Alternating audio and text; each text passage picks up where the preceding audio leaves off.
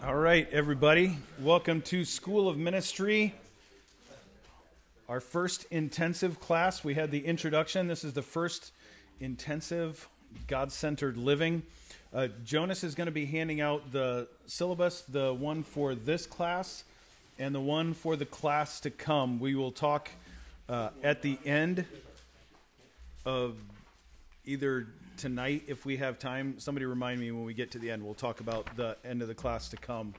Um, on the syllabus for this one, uh, hopefully, uh, those of you who are taking the class have read through Desiring God. Those of you who are auditing the class, uh, obviously, you're welcome to just sit in.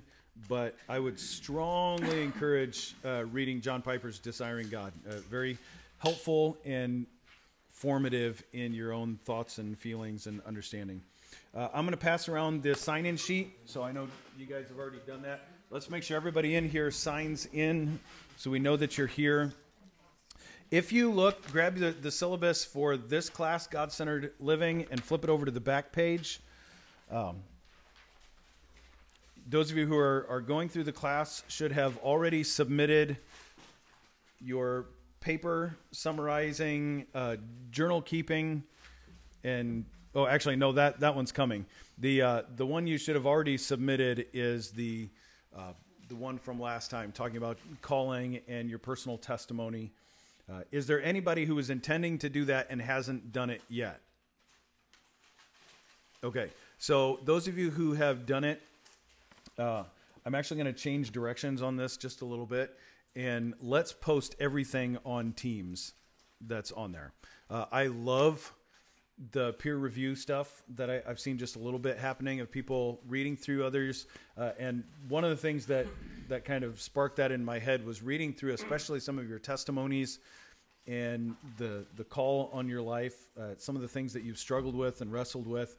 Uh, I thought, man, everybody needs to hear this. This is such good stuff. So if you submitted it, I know uh, like I think Tim had uh, emailed it to me following the instructions.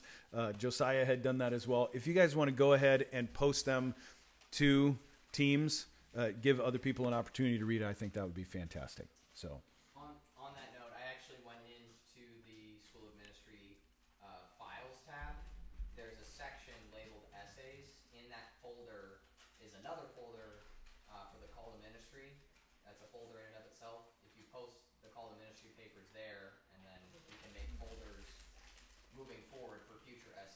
Yep. in that file so we can all. Good. Or you can just see them on the, on the post tab. Yep. And if you're confused about where to stick them, uh, get a hold of Josiah. He'll point you in the right direction. He'll be our team's expert. Good. Uh, so, uh, following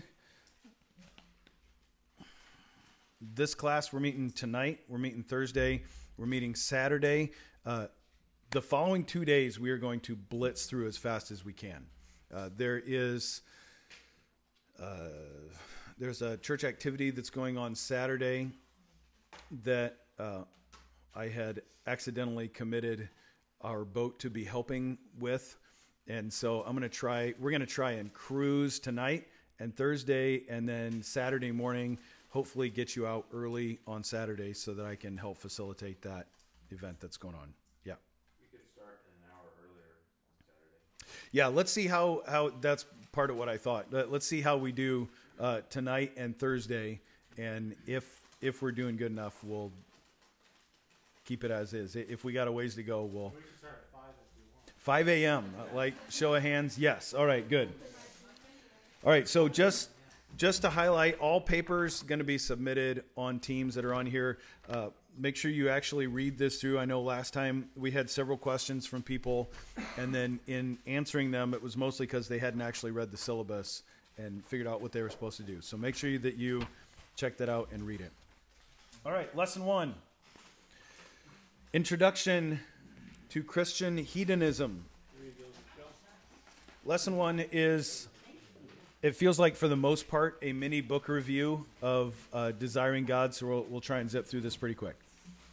Uh, Christian hedonism, a definition for that pursuing your own pleasure in God is essential to the Christian life. Uh, Piper's rather famous quote God is most glorified in us when we are most satisfied in Him. Is that okay? Is it okay to say our motivation for following God, for a, a desiring God, a desire to know God, uh, is motivated by our own pleasure? Is that is that selfish? Is that sinful? Is that right? with the modifier in him. What's that? With the modifier in him. Yeah, yeah, pursuing our joy in Him. Any other thoughts on that? Well, if we're uh, because of the new birth, that's what makes it possible to live that way. Yeah. Without the new birth, it's impossible. With the new birth, that's our nature now. Yeah. That's actually the big thing that changes is our desire that we've been given a new heart. We've been given the mind of Christ. What we want is something different. What we delight in is something different. Uh, so here, here's an example. Imagine two volunteers at a soup kitchen. By the way, in this story, neither one's the bad guy.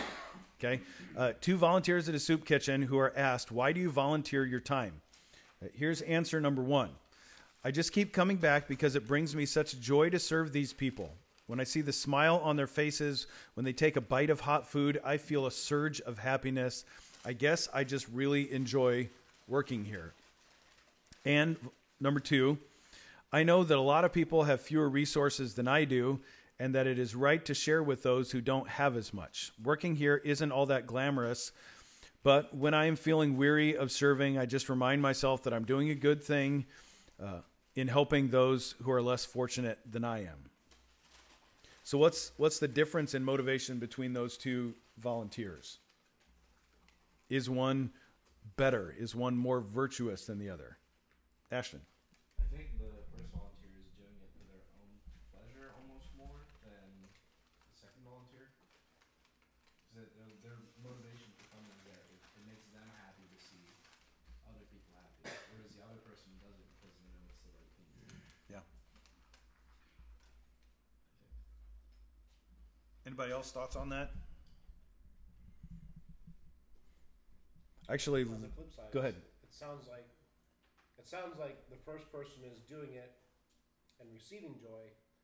The second person is doing it as an obligation, and the joy may or may not be there. Yeah, yeah, yeah. Obligation pounds on the right door there. Duty, it is my my obligation. It's my duty. I have to do this, and therefore, eventually, it becomes drudgery.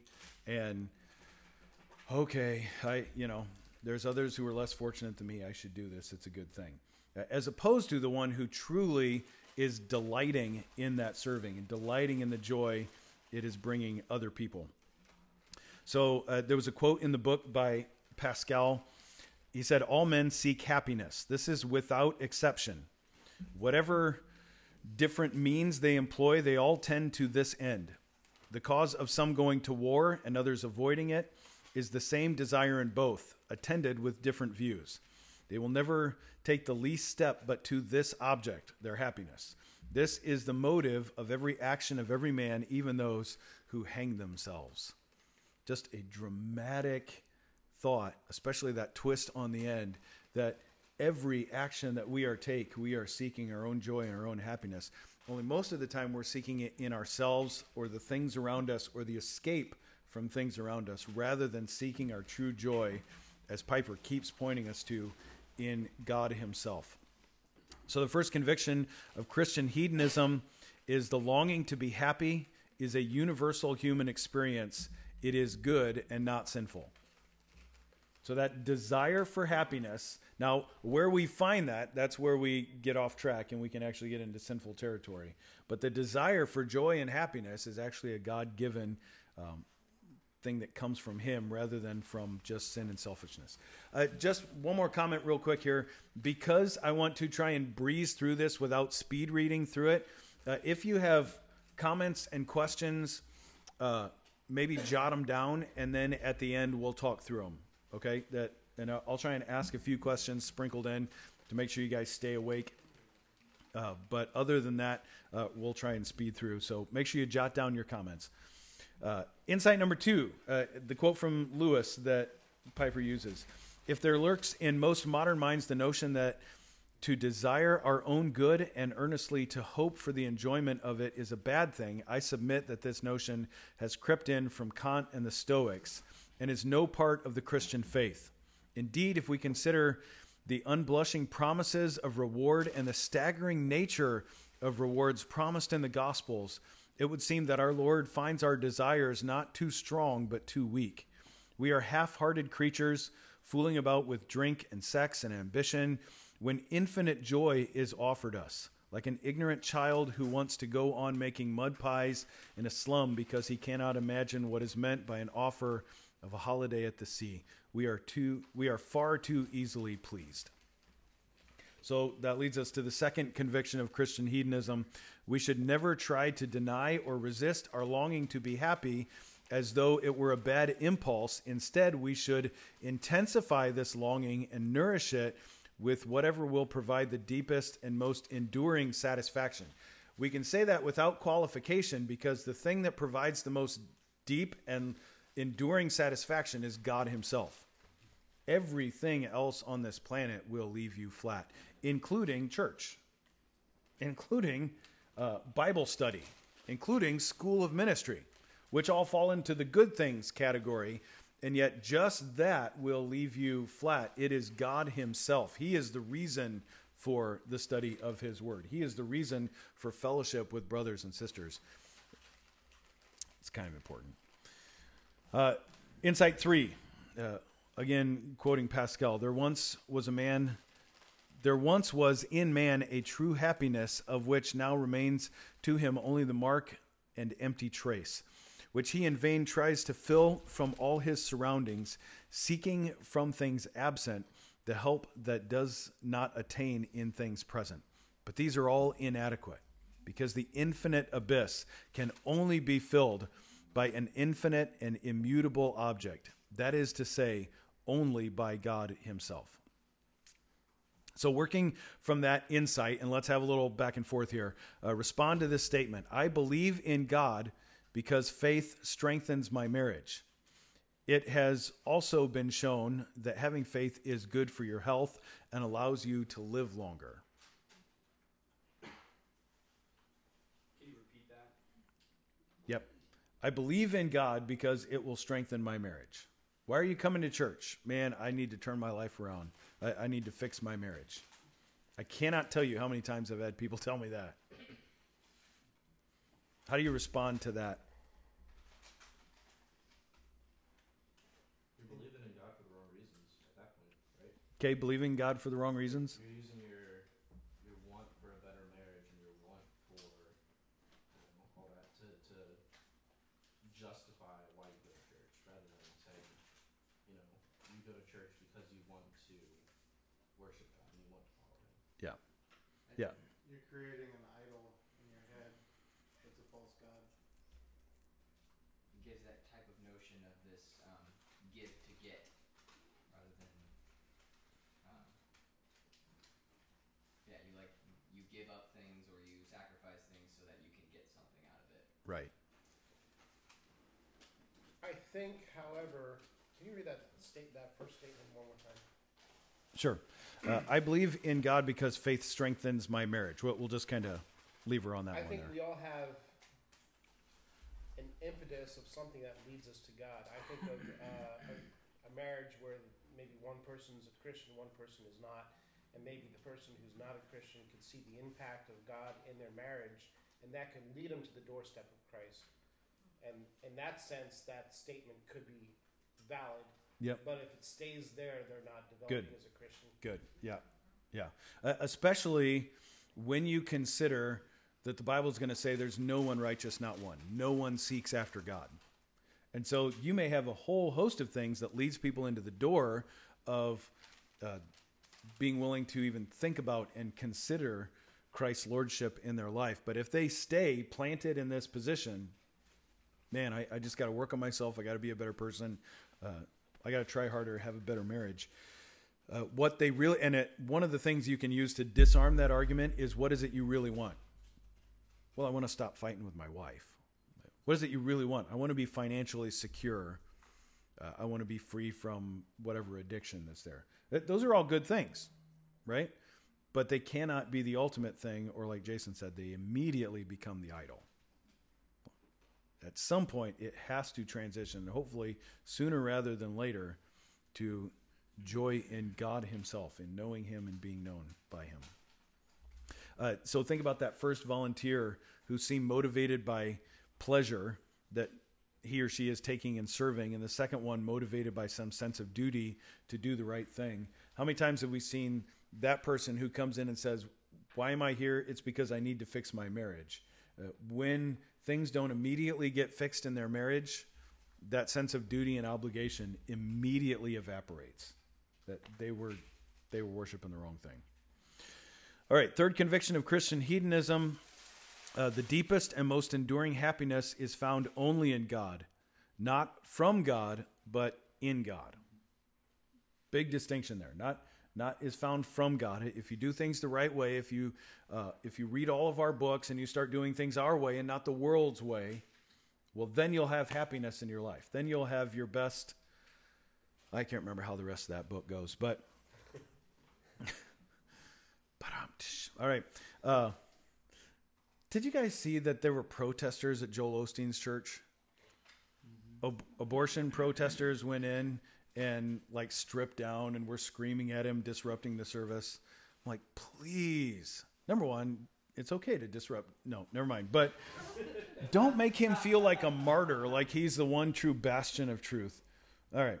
Uh, so it's delight in God, not from God, not the things God can give you. So the fourth insight uh, is one that we could all arrive at if we reflected on our own experiences. Uh, example here why do two people who are in love have a hard time restraining public expressions of their affection? Is it more enjoyable to watch a sporting event alone or with a friend? I remember when the movie Napoleon Dynamite came out, we watched it by ourselves and we're like, this is terrible. This is the worst movie ever made. And then we watched it with friends and we're like, this may be the funniest thing I've ever seen. But have you ever watched Gentleman Bronco? Gentleman Bronco? Yeah, No. yeah. Okay. Uh, so why are those things true? Why why is there a change in those? Uh, after eating a delicious but little at a delicious but little known restaurant, why is your natural impulse when you meet someone you know to immediately start talking about that restaurant and that food? Because you're delighting in it. That which we delight in, uh, we take joy in. We talk about our our lives sort of echo with that. Uh, therefore, we should, if we're delighting in God, if we're desiring God, that should be the fruit that's just sort of exploding out of our life, out of our conversations, out of the people that we are around. We are just, uh, as Piper is going to say in other places, glorying in the cross in all the good gifts that are in our life. Uh, C.S. Lewis quote here, but the most obvious fact about praise, whether of God or anything, uh, strangely escaped me. I thought of it in terms of compliment, approval, or the giving of honor. I had noticed, I had never noticed that all enjoyment spontaneously overflows into praise. The world rings with praise. Lovers praising their mistress, readers their favorite poet, walkers praising the countryside, players praising their favorite game. My whole, more general difficulty about the praise of God depended on my absurdly denying to us, as regards the supremely valuable, what we delight to do, what indeed we can't help but doing about every everything else that we value. I think we delight to praise what we enjoy because the praise not merely expresses but completes the enjoyment. It is its appointed consummation. That's that's what going to that amazing little restaurant that you just discovered uh, with the most amazing food ever. If you said, "Now let's keep this a secret," it would just eat at you. Part of that joy and delight isn't fully realized until we joyfully share that with others, invite others into that. So, uh, according to Lewis, what is the relationship between commending your favorite restaurant to someone else and praising God? Lewis is going to argue that just as your enjoyment of a good restaurant naturally results in commending it to other people, the same should be true of our enjoyment of God. It should compel us to joyful praise. That's why when the church gathers to sing together, uh, our praise should be uh, exploding out of our hearts, not just reading words on a screen. The words on a screen should just be the prompt of uh, some awkward situation where you have two lovers who stand uh, reading the words of their favorite love song, but they're saying it to each other, and it just sort of wells up in their heart, as opposed to two people just reading boring poetry like they were in eighth grade to each other. It's just awkward and completely misunderstood, which sadly describes a lot of the singing time in churches. So, fourth contri- uh, conviction of Christian hedonism the happiness we find in God reaches its consummation when it's shared with others in the manifold ways of love. Insight five. Uh, some scriptures here uh, from the following Psalms. Uh, and if you want to just jot down the references, you can look them up later. I'll read them to you here. Psalm 37 4. Delight yourself in the Lord, and he will give you the desires of your heart. Psalm 42, 1 and 2. As the deer pants for flowing streams, so pants my soul for you, O God. My soul thirsts for God, for the living God. When shall I come and appear before God? Psalm 61, 63, 1. O God, you are my God. Earnestly I seek you. My soul thirsts for you. My flesh faints for you, as in a dry and weary land where there is no water. Psalm 36, 7 and 8. How precious is your steadfast love, O God. The children of mankind take refuge in the shadow of your wings. They feast in the abundance of your house, and you give them drink from the river of your delights. Psalm 34, oh, 8. O taste and see that the Lord is good. Blessed is the man who takes refuge in him. Psalm 119, 103. How sweet are your words to my taste, sweeter than honey to my mouth. Psalm 43, verse 4. Then I will go to the altar of God, to God my exceeding joy. I will praise you with the lyre, O God, my God. And Psalm 16, 11. You make known to me the path of life. In your presence there is fullness of joy, at right hand pleasures forevermore. So, taken together, just think about those verses, just hearing them one after another like that. Uh, what do they teach us about God and then about the Christian life?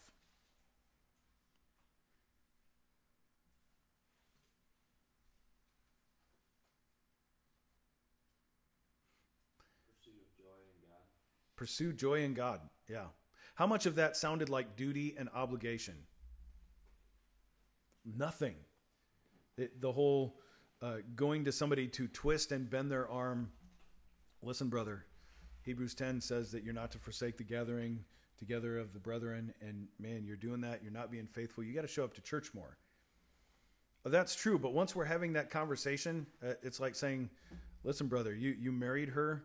Uh, you should live in the same house with her. We have a deep problem if I have to try and compel you to live in the same house with your wife, right? That the wheels have come off the bus. Uh, you have a whole bunch of Christians who are delighting in someone else. These verses teach us that God Himself is infinitely full of joy, and that we are commanded to pursue our joy in His joy, delighting ourselves in Him. All right, fifth conviction of Christian hedonism to the extent that we try to abandon the pursuit of our own pleasure, we fail to honor God and love people. Or to put it positively, the pursuit of pleasure is a necessary part of all worship and virtue. That is, the chief end of man is to glorify God by enjoying Him forever. So, a couple statements here. Uh, number one, the, from the Westminster Catechism, the chief end of man is to glorify God and enjoy Him forever. Uh, Piper makes the argument that it should be by enjoying Him forever. Literally, only John Piper can get away with uh, amending uh, a catechism that's several hundred years old. Like, I've thought this through. I think I got a better idea. Whew, I would not attempt that. Uh, so, why might the difference between these two statements be significant? Uh, really, as he argues in the book, uh, the first statement is the relationship between glorifying God, glorifying God and enjoying Him. Uh, you have this ambiguous connection with the word "and." Uh, it might cause us to think that it's possible to glorify God without enjoying Him, or vice versa. Uh, though the statement does indicate that these two together are the chief end, singular, of man. The second sta- statement makes the relationship clear by positing that we glorify God by enjoying Him, by delighting in Him, by desiring Him. The root of the matter, in desiring God, Piper ends his introduction with this paragraph. This book will be predominantly a meditation on Scripture. It will be expository rather than speculative. If I cannot show that Christian hedonism comes from the Bible, I do not expect anyone to be interested, let alone persuaded. There are a thousand man made philosophies of life. If this is another, let it pass. There is only one rock, the Word of God. Only one thing ultimately matters glorifying God the way that He appointed. That is why I'm a Christian hedonist. That's why I wrote the book. So, why might he have ended the introduction another way? He wants to make clear that this philosophy of Christian hedonism is not his own idea. It resonates throughout all of Scripture, uh, believing that not only the Bible teaches it, but that it teaches it everywhere. Therefore, if the reader of this book is not convinced that from Scripture that Christian hedonism is, hedonism is true, then they should uh, not adopt this way of life. And finishing out this section, I told you this is, feels like a giant book review in the, the first one here.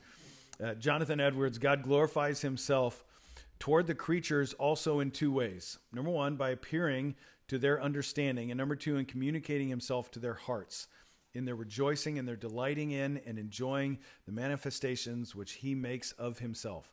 God is glorified not only by his glory being seen, but by it being rejoiced in. When those that see it delight in it, God is more glorified than if they only see it. He that testifies his idea of God's glory doesn't glorify God so much as he that testifies also his approbation of it and his delight in it.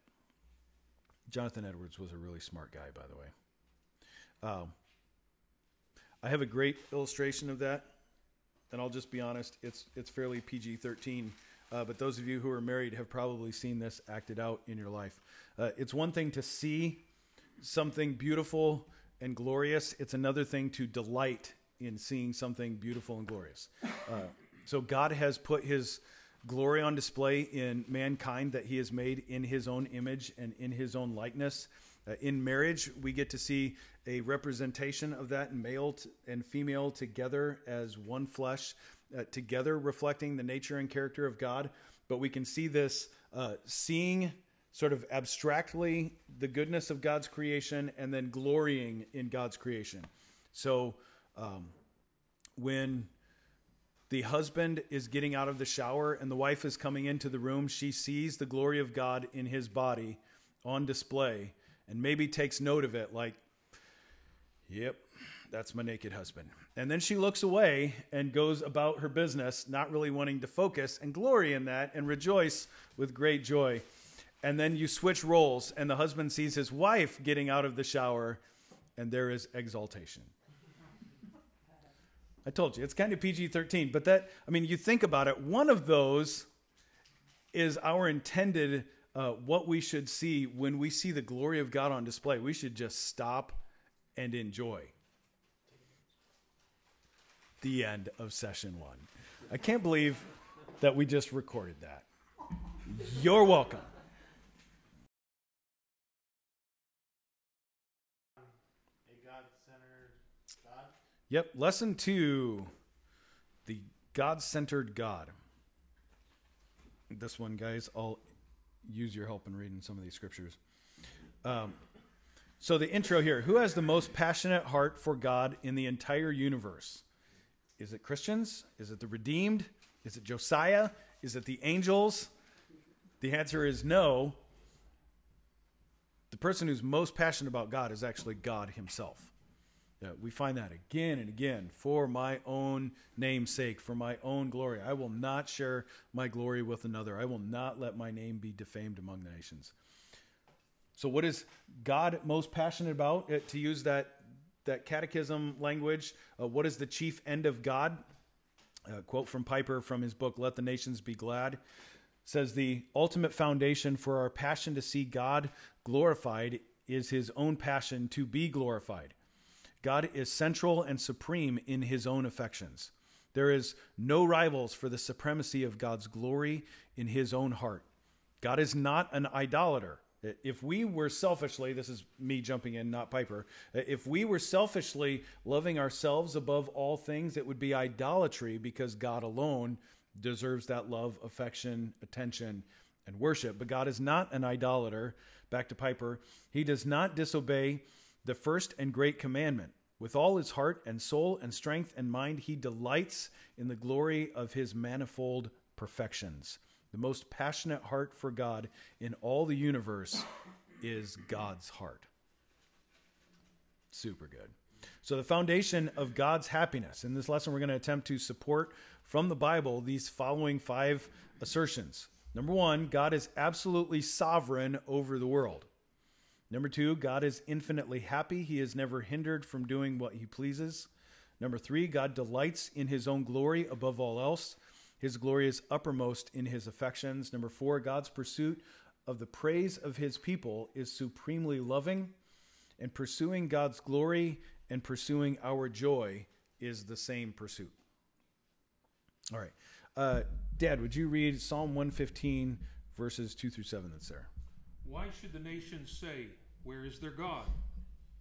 Our God is in the heavens. He does all that he pleases. Their idols are silver and gold, the work of human hands. They have mouths, but do not speak, eyes, but do not see.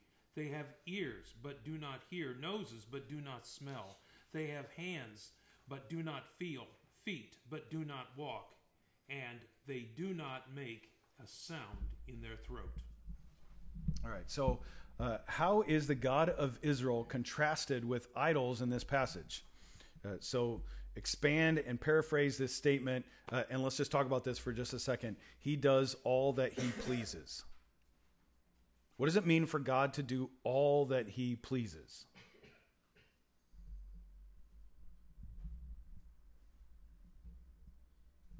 Are we talking about in contrast with the idols? Or just in general? In general, however, you can contrast it. What does it mean for God to do all that he pleases?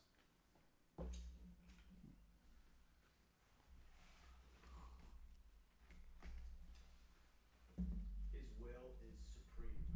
His will is supreme. Good. Somebody else, fire away. He does what he wants, when he wants, he doesn't ask anybody for permission. Nice, Josh.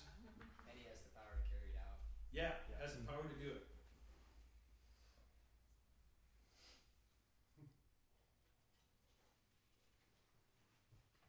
His his saying that it will be is is doing it. I mean, when he says it, it's done.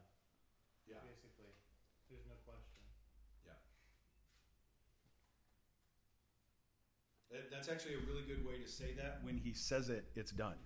Yeah. Uh, because we're going to look at the decreed will of God versus the desired will of God. That, that can leave us pondering a few times. But when God decrees it, when God says it, he has the power to do it. And then he does whatever he wants when he wants. He never has to ask anybody's permission. Nobody has to create him in order for him to do something. Yeah. Self existent. God does what he wants. Idols are powerless. God perfectly carries out everything that gives him pleasure. Nothing stops him from doing what he wants. Tim, you want to read those next two scriptures that are in there Psalm 135, 5 and 6, and Acts 4. For I know that the Lord is great, and that our Lord is above all gods. Whatever the Lord pleases, he does in heaven and on earth, in the seas and all deeps. Acts 4 27 28. For truly in this city there were gathered together against your holy servant Jesus, whom you anointed, both Herod and Pontius Pilate, along with the Gentiles and the peoples of Israel, to do whatever your hand and your plan had predestined to take place. Good. So, true or false? Respond to this question here. God predestined the crucifixion of his holy servant Jesus. True or false? True. What's the relationship between, number one, God's joy, God's sovereignty, number two, and number three, our joy? God's joy, God's sovereignty, and our joy. The answer to that is God's sovereignty is the foundation of God's joy. The, the fact that He does what He wants, He has the power to do that, uh, the foundation of His joy. Since none of His purposes can be thwarted, He must do all that pleases Him. Uh, Psalm 115, verse 3. And be the happiest of all beings. God's joy is the foundation of our joy. for we seek our happiness in God Himself. Dad, can you read the quote by John Piper there? What these two verses, 135 6 and 155 3, teach is that everything God takes pleasure in doing, He does, and cannot be hindered from doing. Or, to put it somewhat differently, all that He does, He takes pleasure in. He cannot be kept back from doing what He delights most to do, and He cannot be forced to do what He does not delight in. And this is true everywhere in the universe. That's the meaning of in heaven and on earth, in seas and all depths. Good. So let's look at struggling a little bit with God's sovereignty. Uh, for those who object to God's sovereignty, uh, the objections are not typically directed to biblical passages that clearly teach God's sovereignty, but directed to logical problems surrounding God's sovereignty and evil. So, again, just jot down some of these verses that are here. And I'm just going to read through these real quick. Uh, I'll give you the references and you can look them up for yourself. Psalm 115, verse 3 Our God is in the heavens, He does all that He pleases. Psalm 135, verse 6 Whatever the Lord pleases, He does. In heaven and on earth, in the seas and all the deeps. Ezekiel 18, 23, and then 31 through 32. Have I any pleasure in the death of the wicked, declares the Lord, and not rather that he should turn from his way and live? Cast away from you now all the transgressions that you have committed. Make for yourselves a new heart and a new spirit. Why will you die, O house of Israel? For I have no pleasure in the death of anyone, declares the Lord. So turn and live. Deuteronomy 28:63 And as the Lord took delight in doing you good and multiplying you so the Lord will take delight in bringing ruin upon you and destroying you and you shall be plucked off the land that you are entering to take possession of it. I'm guessing not many people have that one underlined in their Bible. That's a fun one. Did you send that to the guy in Africa? I did not send it to the scammer, but Avery and Jody, I'm deeply regretting it right now. I feel like I let you down. So, how do we reconcile these seeming contradictions in these verses? Uh, in order to be faithful to biblical texts, we must say that there is a sense in which God does, in fact, take pleasure in the death of the wicked. For example, uh, and as a sense in which uh, he does not. So, thinking about the one where he's like, I delighted in blessing you, I will actually take delight, take glory in destroying you. And yet, it's also true that God doesn't delight in evil in and of itself, but rejoices to see how evil so- serves his own good purpose. I, I think that's actually the answer that, that God is working to bend everything that is evil in this world for his own uh, glory, for his purpose, for his pleasure, his passion upon the earth. Uh, Tim, you want to read uh, from Acts chapter 3? This is verses 13 through 15, then 17 through 19. The God of Abraham, God of Isaac, and the God of Jacob, the God of our fathers, glorified his servant Jesus, whom you delivered over and denied in the presence of Pilate, when he had decided to release him. But you denied the holy and righteous one, and asked for a murderer to be granted to you. And you killed the author of life, whom God raised from the dead. To this we are witnesses. And now, brothers, I know that you acted in ignorance, as did also your rulers. But what God foretold by the mouth of all the prophets, that is, Christ would suffer, he thus fulfilled. Repent, therefore, and turn again, that your sins may be blotted out. Isaiah 53 Yep, good. Yet it was the will of the Lord to crush him. He has put him to grief. Good. So, did God, maybe just think and talk about this for a second. Did God take pleasure in the denial and murder of his son? Yes. Yes. Stretch it out, expand it a little bit. It fulfilled. How on earth can that be true? Because it fulfilled his will.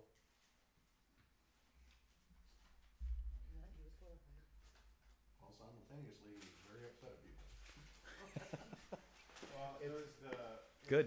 the culmination of the redemption of a people to himself through, So our head, uh, Adam, brought sin into the world through Christ. Our second Adam, our second head, we can have our sins forgiven.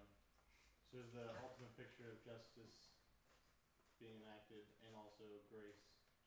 So Yeah. it, it, it basically showed all of his glorious attributes in one fell swoop. Yeah. And all of his glory on display. Good. I don't, I don't know if you're going this direction after the fact, but this is, this is like the, as, as in the book it talks about the prime example of God being able to see things from a wide angle lens and, and a narrow lens, being that from a narrow lens, the betrayal of uh, Judas, um, the what was it? The um, people who mocked him and scorned him and made fun of him, um, the officials who uh, allowed those things to happen to him, all of which were evil, and God did not delight in those actions in and of itself. But from the wide angle lens, He rejoices in the fact that this these prede- predestined actions resulted in the reconciliation and ultimately, more importantly, the glorification of Himself. Yeah. Good. Yeah, it's in that context that we read again Isaiah 53:10 because that's true it was the will of the Lord to crush him. He's put him to grief. Keeping in mind that God delights in all that he does, he only does what he pleases because it was going to so perfectly accomplish his plan upon the earth. He was pleased to crush his own son. Uh, so, quote from Piper here: "The Bible shows Deuteronomy 38:63, Proverbs 1, Revelation 18, Ezekiel 5, Isaiah 30, that even acts of judgment, which in one sense do not please God, in another sense do please Him. Our method is not to choose between these texts, but or to cancel uh, one out by the other, but to do deep enough. What's that? Should be go. Yeah. I'm going to say do doesn't make sense there, but go deep enough into the mysterious mind of God to see as far as possible how both are true. How shall we account for this apparent tension? The answer I propose is that God is grieved in one sense by the death of the wicked and pleased in another.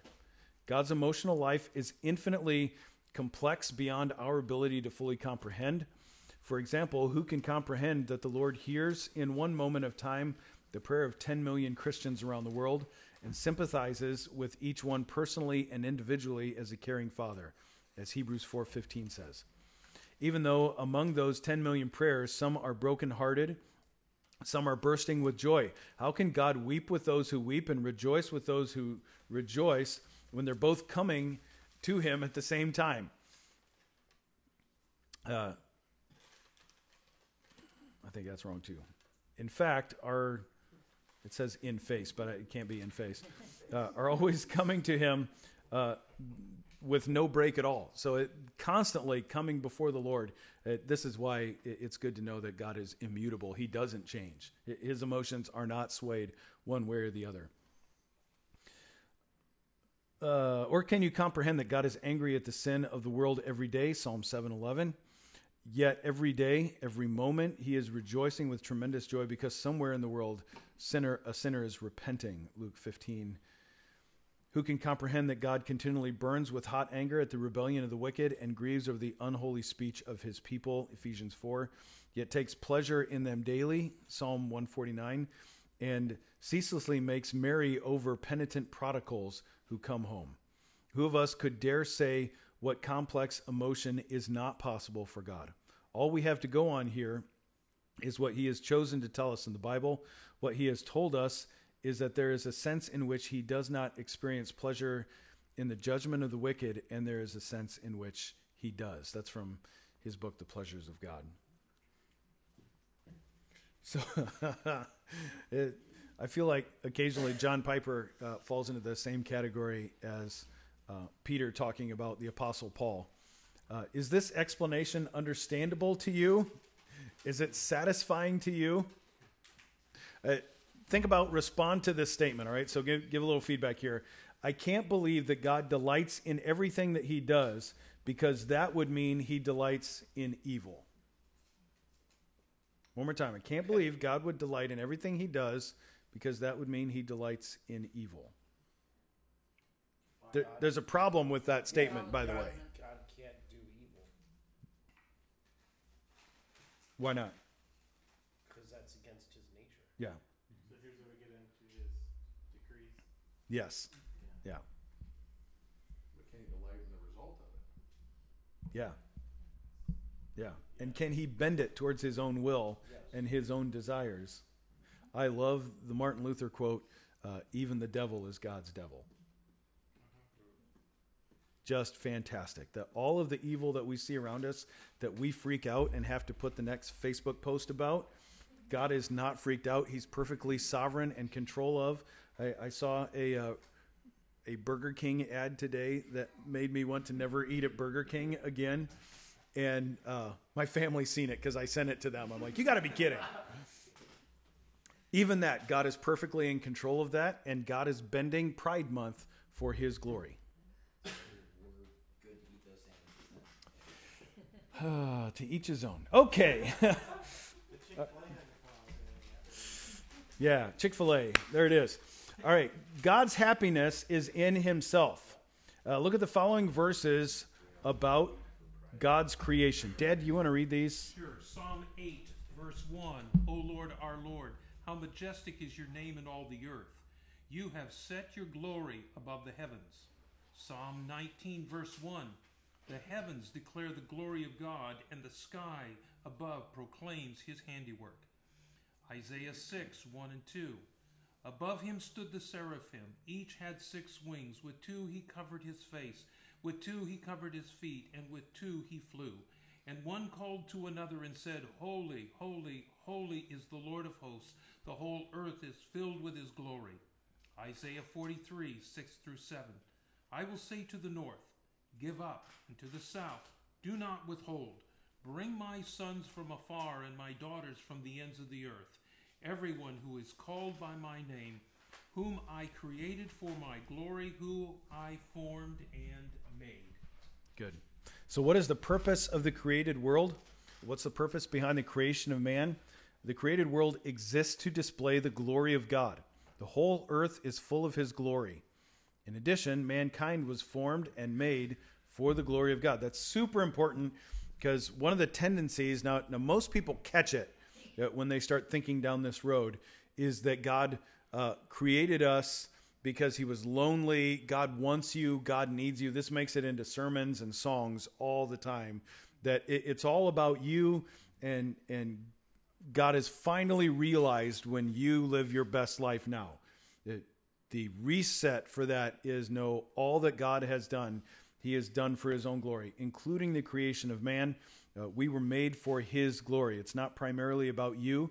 It's primarily about Him. So uh, it is clear that God is worthy of all glory. For that he has made us. Revelation 4:11. Worthy are you, O Lord our God, to receive glory and honor and power, for you created all things and by your will they existed and were created.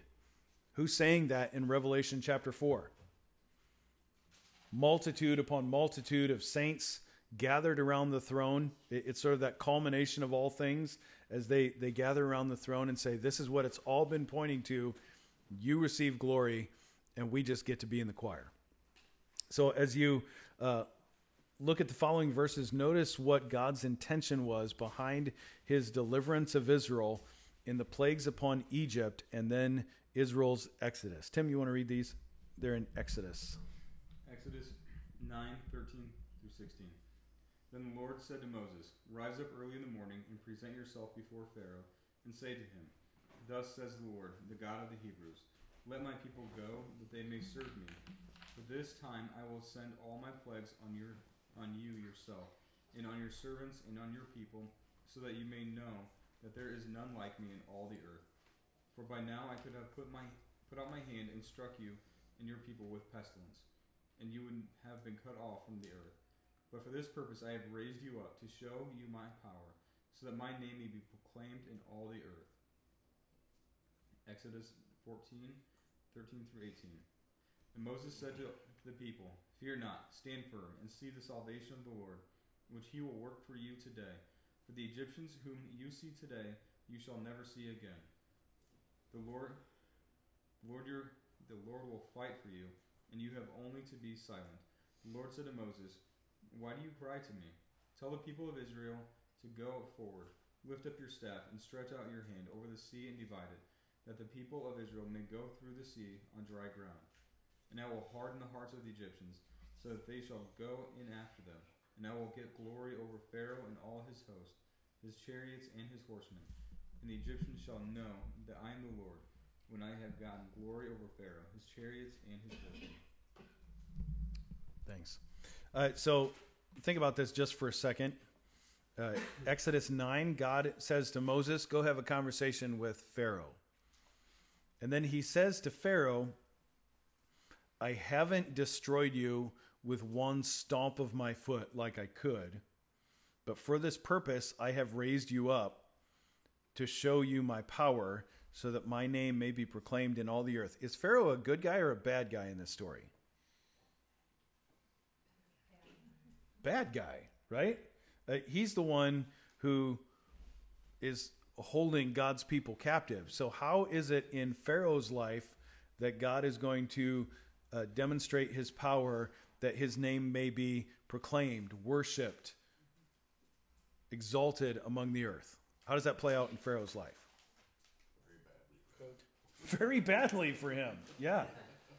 In destruction, in God's judgment upon him, in pain and suffering, and even the death of uh, the firstborns.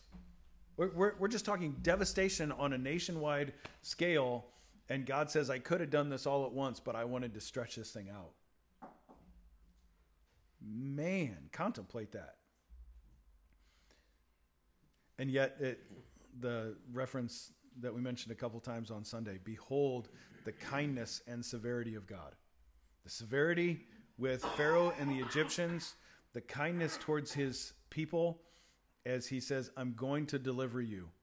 You cannot fight for yourselves, so just stand firm. See the salvation of the Lord.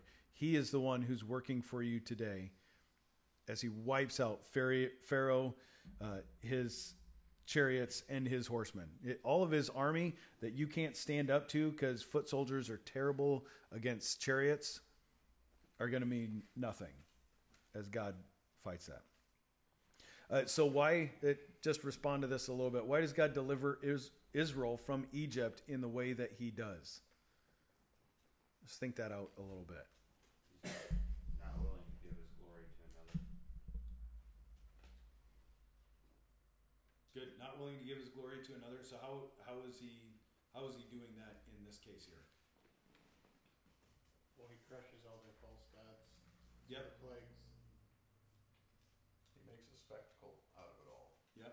That way people will talk about it for centuries.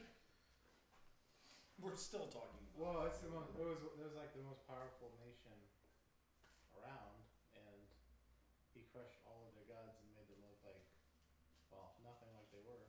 Yeah.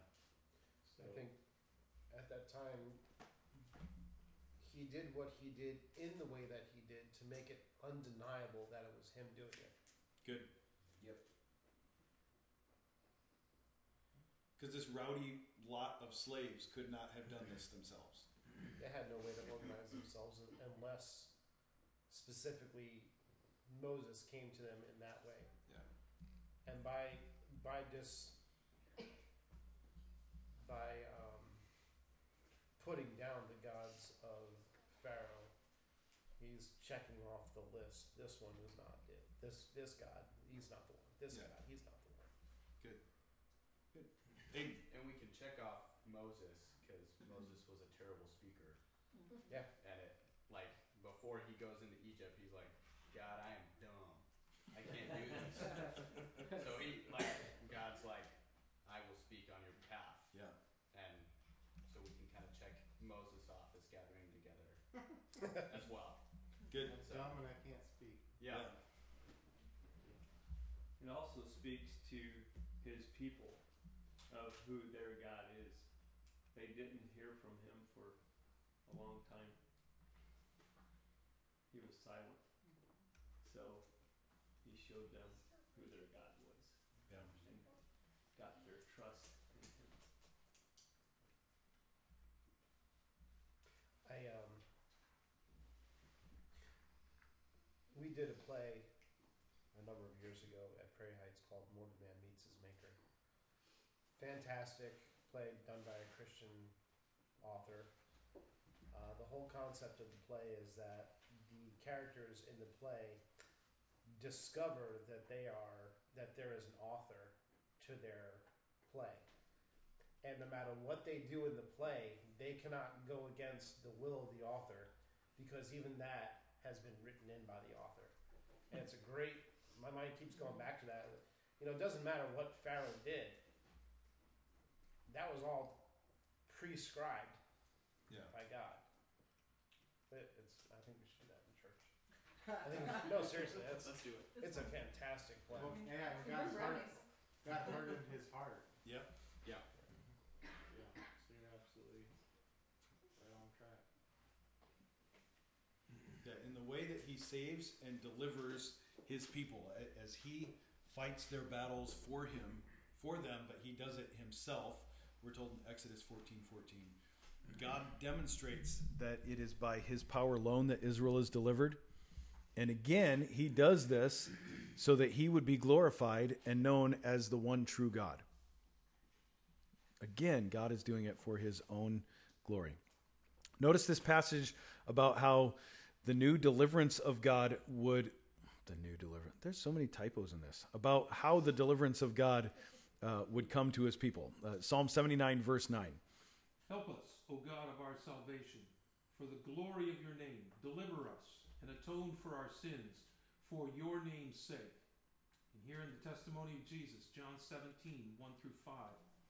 When Jesus had spoken these words, he lifted up his eyes to heaven and said, Father, the hour has come. Glorify your Son, that the Son may glorify you, since you have given him authority over all flesh, to give eternal life to all whom you have given him.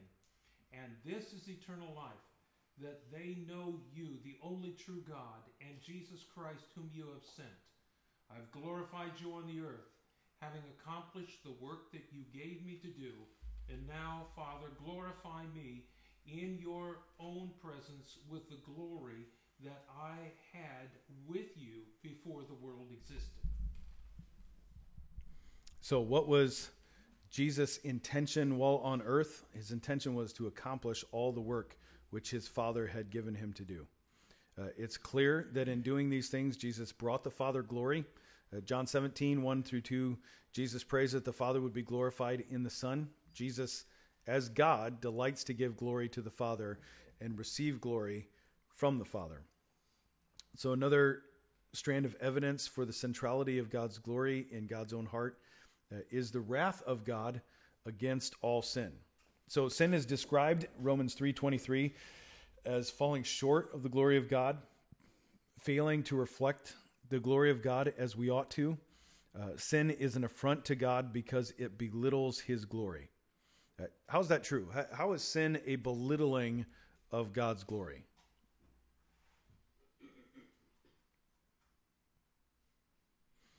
This is actually pretty central that everybody who gets caught, especially in repetitive sin, uh, this is one of the key truths that really helps them. How is sin a belittling of God's glory?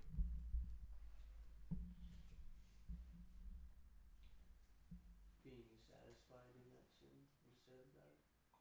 Finding satisfaction in the sin. Yep. Creating an idol. What he said in the introduction, it's, we're not pursuing the ultimate happiness, we're satisfied with too little. Good. Yeah. Satisfied with too little. The the whole thing Lewis had pointed at that uh, God doesn't think our passions are too strong but too weak. We're satisfied with fallen, broken pleasures rather than finding it in true satisfaction in God Himself. Good. The, the glory of God. Um, if if we are if we are the image of God, the glory of God is perfect. We all fall short, obviously, of that perfection. Um, but as we fall fall short, that then mars his image. Yeah. Every single time we fall short. I would also say that anytime we sin, it stems from seeking glory in something that is other than God and saying that God's glory is not enough, therefore Mhm. belittling it. Yeah. Yep. Steals worship from him. Yeah. It places our worship, our affection, our attention on something other than Him in an idolatrous way. And the truth is, God cannot tolerate sin because God cannot tolerate anything that would slander His own infinite worth. That's what sin does. It, it slanders God. It says, nope, God's not enough. Nope, God is not sufficient. Nope, God's plan for uh, human flourishing or finances or sexuality or family or worship not enough Uh, there's another route to happiness everybody finds their own happiness and it slanders his infinite worth and value all right we got a little time i think we're doing pretty good grab your phones or bibles or whatever you have uh, and let's flip through these together jeremiah 13 verse 11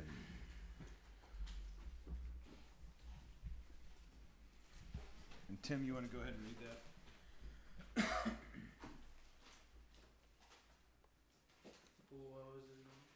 Jeremiah 13, verse 11. For as, as the loincloth clings to the waist of a man, so I made the whole house of Israel and the whole house of Judah cling to me, declares the Lord, that they might be for me a people, a name, a praise, and a glory, but they would not listen. Romans. Just just contemplate that one for just a second. Can we do that? I, one of the things that I am I'm convinced of is that we have we have pulled in some Victorian ideals of modesty and propriety uh, that really weren't all throughout human history uh, until about the mid 1800s, and then we've adopted them as if this is like well, this is what Christians should and shouldn't talk about. God says, just like underwear sticks to a guy, I've made my people to stick to me. just,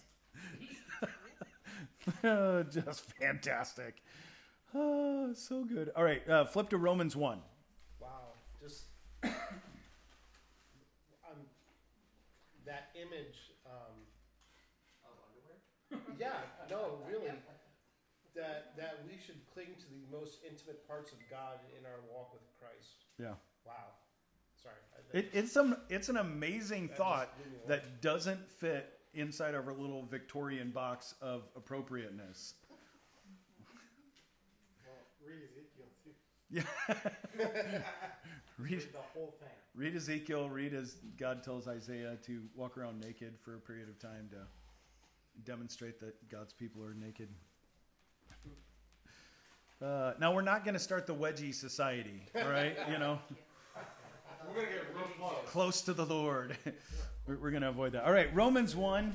Uh, Tim, you want to read 18 and then 21 through 23? For the wrath of God is revealed from heaven against all ungodliness and unrighteousness of men, who by their unrighteousness suppress the truth. 21. For although they knew God, they did not honor him as God or give thanks to him, but they became futile in their thinking, and in their foolish hearts were dark, and their foolish hearts were darkened. Claiming to be wise, they became fools, and exchanged the glory of the immortal God for images resembling mortal man and birds and animals and creeping things. Uh, This is one of those passages, if you underline things in your Bible, uh, this is a good one to have underlined. Uh, why is God's wrath? There's a lot of people today who have a giant problem with the idea of a God who would have wrath on anybody. Because we live in a, a really strange time where you're not allowed to tell anybody anything that is wrong uh, or you're judgmental and you hate them. And then people will go through all kind of ridiculous mental gymnastics to try and have a coherent worldview out of that and it doesn't work right? Uh, romans 1 18 the wrath of god is revealed. We can see it on the earth and it's coming from heaven against ungodliness unrighteousness of men who by their unrighteousness, by their sin, are suppressing the truth. The, the truth is out there, that the truth of God's word is plain and obvious and should be obvious when somebody walks up to you and says, Can you tell me what is a woman? And instead of answering the most basic, fundamental question throughout all of human history, they get angry and accuse you of being a hater and still can't come up with an answer. Uh, It is, it is jarring, the, the level of moral insanity in our world. What is happening? Every time you see that, your brain needs to go suppressing the truth, suppressing the truth. They're suppressing the truth. Uh, It will help you not lose your mind every time you look at the world around you and go, What on earth is happening? Exactly what God said is happening. They're suppressing the truth, and what we should expect is God's wrath being revealed against that. The only difference between you and them is God opened your eyes. Yeah, the only difference between us and them is that God chose in His grace and His mercy, not because you were super smart, to open your eyes so you have seen it. And they're still blind in their sin. Good. Ashton. So I was kind of thinking about this earlier. I was going to ask you later, but since we're kind of talking about it now, Yep. why is it not evil or unjust of God to create and predestine civilizations pre-Jesus that would have never heard Christ? Why is it not evil and not unjust of Him to create them with the sole purpose of being predetermined to eternal damnation? Yeah. Why?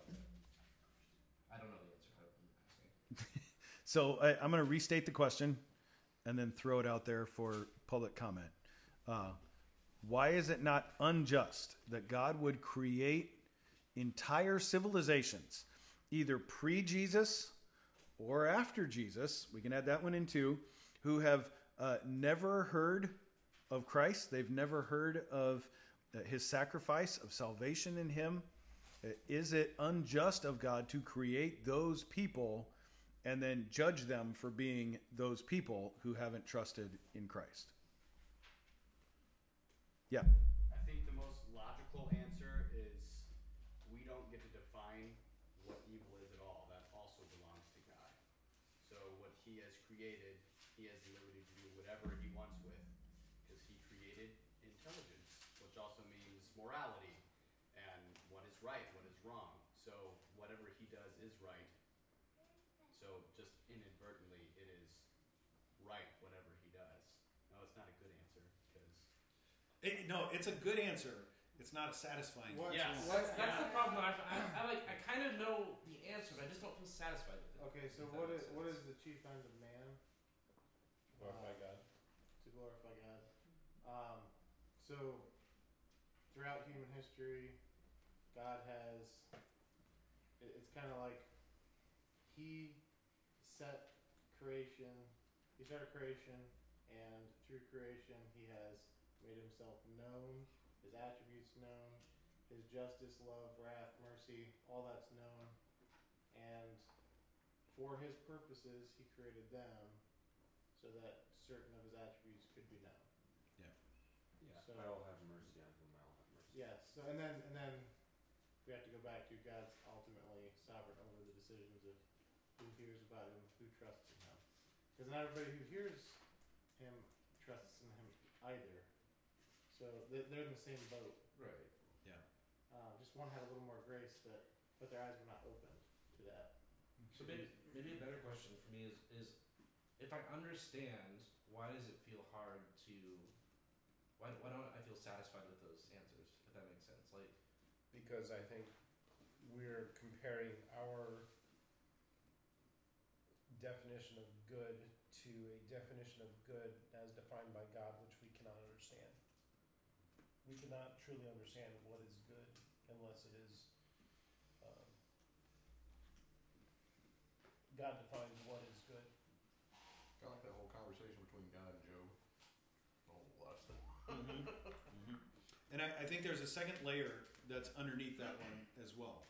Uh, so we don't understand, we, we're not good at defining what's good and evil, and yet we have an intrinsic uh, feeling of an understanding of what's good and evil.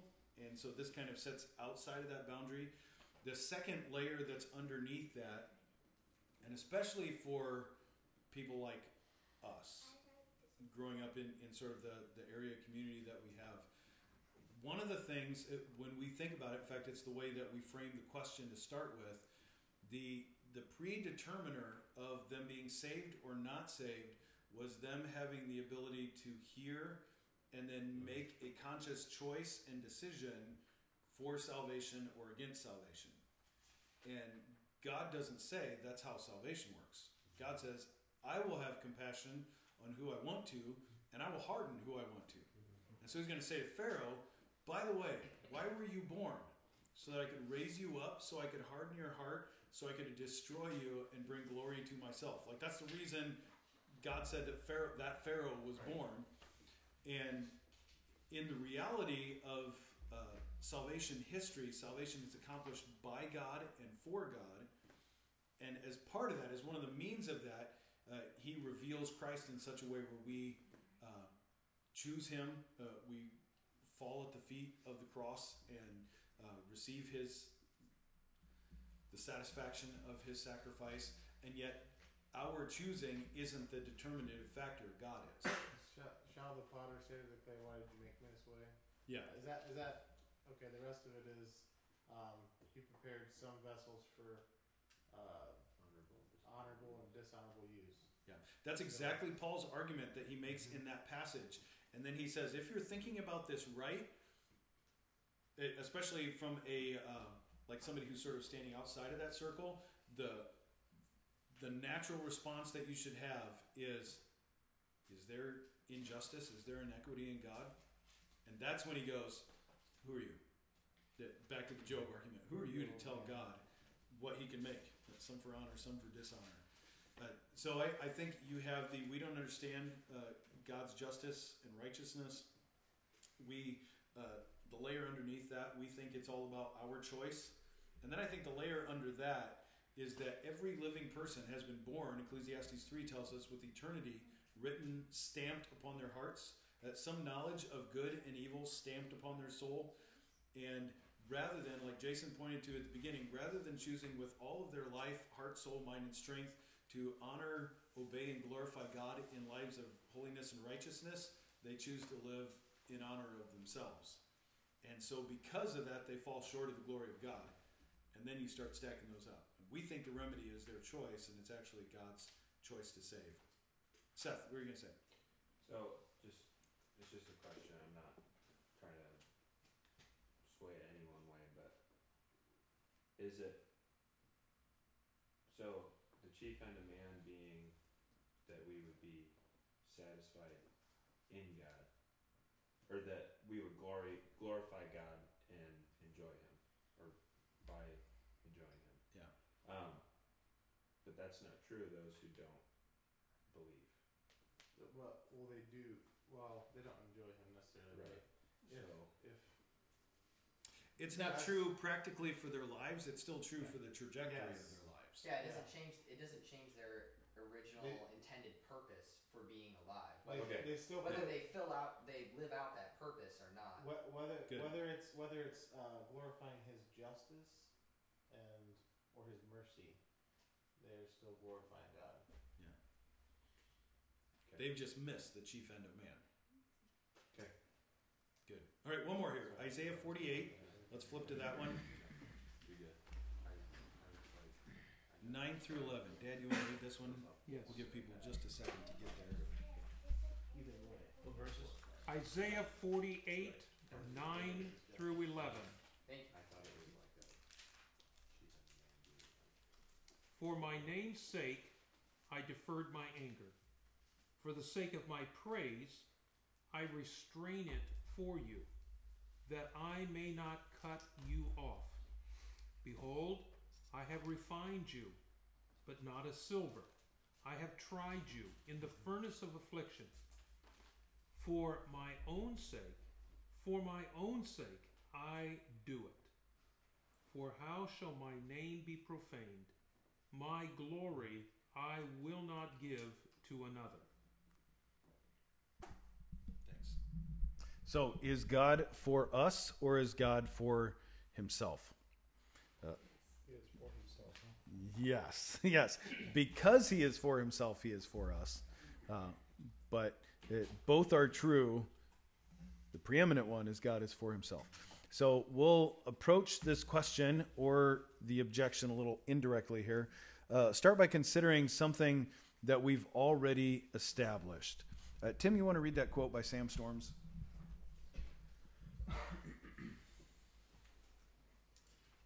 What is the preeminent passion in God's heart? What is God's greatest pleasure? In what does God take supreme delight? I want to suggest that the preeminent passion in God's heart is His own glory. God is at the center of His own affections. The supreme love of God's life is God. God is preeminently committed to the fame of His name. God is Himself the end for which God created the world. Better still, God's immediate goal in all He does is all his own glory. God relentlessly and unceasingly creates, rules, orders, directs, speaks, judges, saves, destroys, and delivers in order to make known who he is and, and to secure from the whole of the universe the praise, honor, and glory of which he and he alone is ultimately and infinitely worthy. The question I most often hear in response to this is that if God loves him, himself preeminently, how can he love me at all? How can we say that God is for us and that he desires our happiness if he is primarily for himself and his own glory? All right, taken from Sam Storms' article, What is Christian Hedonism? Uh, a few scriptures to consider along this path Isaiah 42, verse 8 I am the Lord, that is my name, my glory I will give to no other, nor my praise uh, to carved idols. Isaiah 48, 11 For my own sake, for my own sake. I love that repetition there. That in the Hebrew language, that's like putting an exclamation mark at the end of whatever it is. For my own sake, I do it. How should my name be profaned, or my glory I will not give to another? Exodus 34, 12 to 14. Take care, lest you make a covenant with the inhabitants of the land to which you go, lest it become a snare in your midst.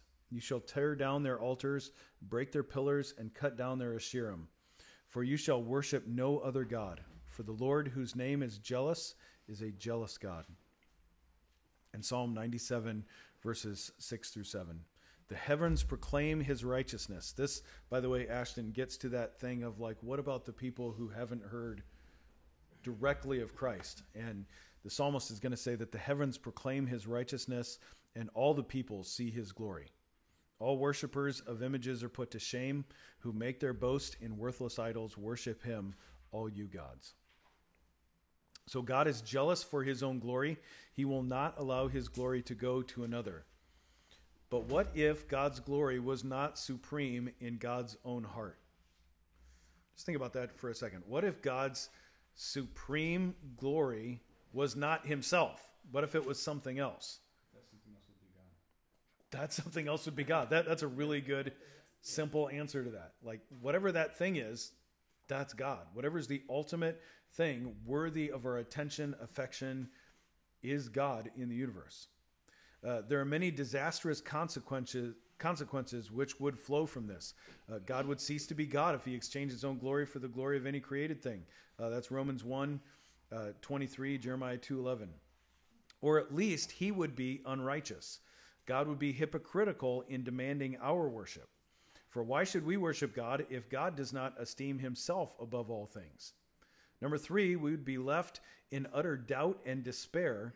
For where would we go to find truth and ultimate value if God abandoned his own infinite worth? It only makes sense that God is the ultimate lover of himself. We have trouble with that because we can't see and hear and think of things from God's perspective, only from a human perspective. And we've all been around long enough to know if you're an ultimate lover of yourself, there's something really wrong with that picture. So the next move in this argument takes for granted that no good thing does God withhold from those who walk uprightly. Psalm 84, verse 11. Or, as James is going to say, every good and perfect gift is from above, coming down from the Father of lights, with whom there is no variation or shadow due to change. James 1 17. As an aspect of God's love, then, it is to give good gifts to his children. That- That's part of what God does. He gives good gifts to his children. Now, not like the TV preachers would have us believe that his end desire is in giving good gifts to his children and the flourishing of his children, uh, but because he has created us for his own glory, uh, he gives good gifts to us. Uh, therefore, the following implication must be true. If God did not give us good gifts, and especially if he withheld the greatest gifts from us, then he would not love us. Uh, So, parents, think about uh, what would happen with your child if you knew what was good and right and healthy for them and you withheld that from them and uh, like just the other day, we had National Donut Day. I don't know if you knew that or if it passed you by unaware. Um, but if it's National Donut Day and you go get your kids a, a nice tall drink of heroin, and they're like, "But Dad, I want some heroin today," and you're like, "Whatever." It, would make you a terrible parent, right? Uh, it would make God a terrible parent if He allowed us to delight in something else other than what is good and ordained for us. All right. So, are you saying donuts are ordained for us? I'm saying donuts are God's gift to humanity. That's what I'm arguing for. All right. Uh, so just shoot this around a little bit. What do you consider God's greatest gift to us? Himself. Right? God's greatest gift to humanity is Himself, fellowship with God, the enjoyment of God, of His glory, is the chief good of the gospel. The idea that we're going to develop and defend in the next session. If God withheld that enjoyment of His own glory, the knowledge of Him like that, He would be unloving towards us. Therefore, He must elevate His glory above all things and never compromise if He is truly going to be for us. Finally, consider these following statements. Dad, you want to read these? Psalm 33, 1 through 3. Shout for joy in the Lord, O you righteous. Praise befits the upright. Give thanks to the Lord with the lyre. Make melody to him with the harp of ten strings. Sing to him a new song. Play skillfully on the strings and with loud shouts. Psalm 113, 1. Praise the Lord. Praise, O servants of the Lord. Praise the name of the Lord. Matthew 25, 21. Enter into the joy of your master. Philippians 4, 4. Rejoice in the Lord always. Again, I say, rejoice. So, are these commands an expression of God's love or an expression for his desire for praise?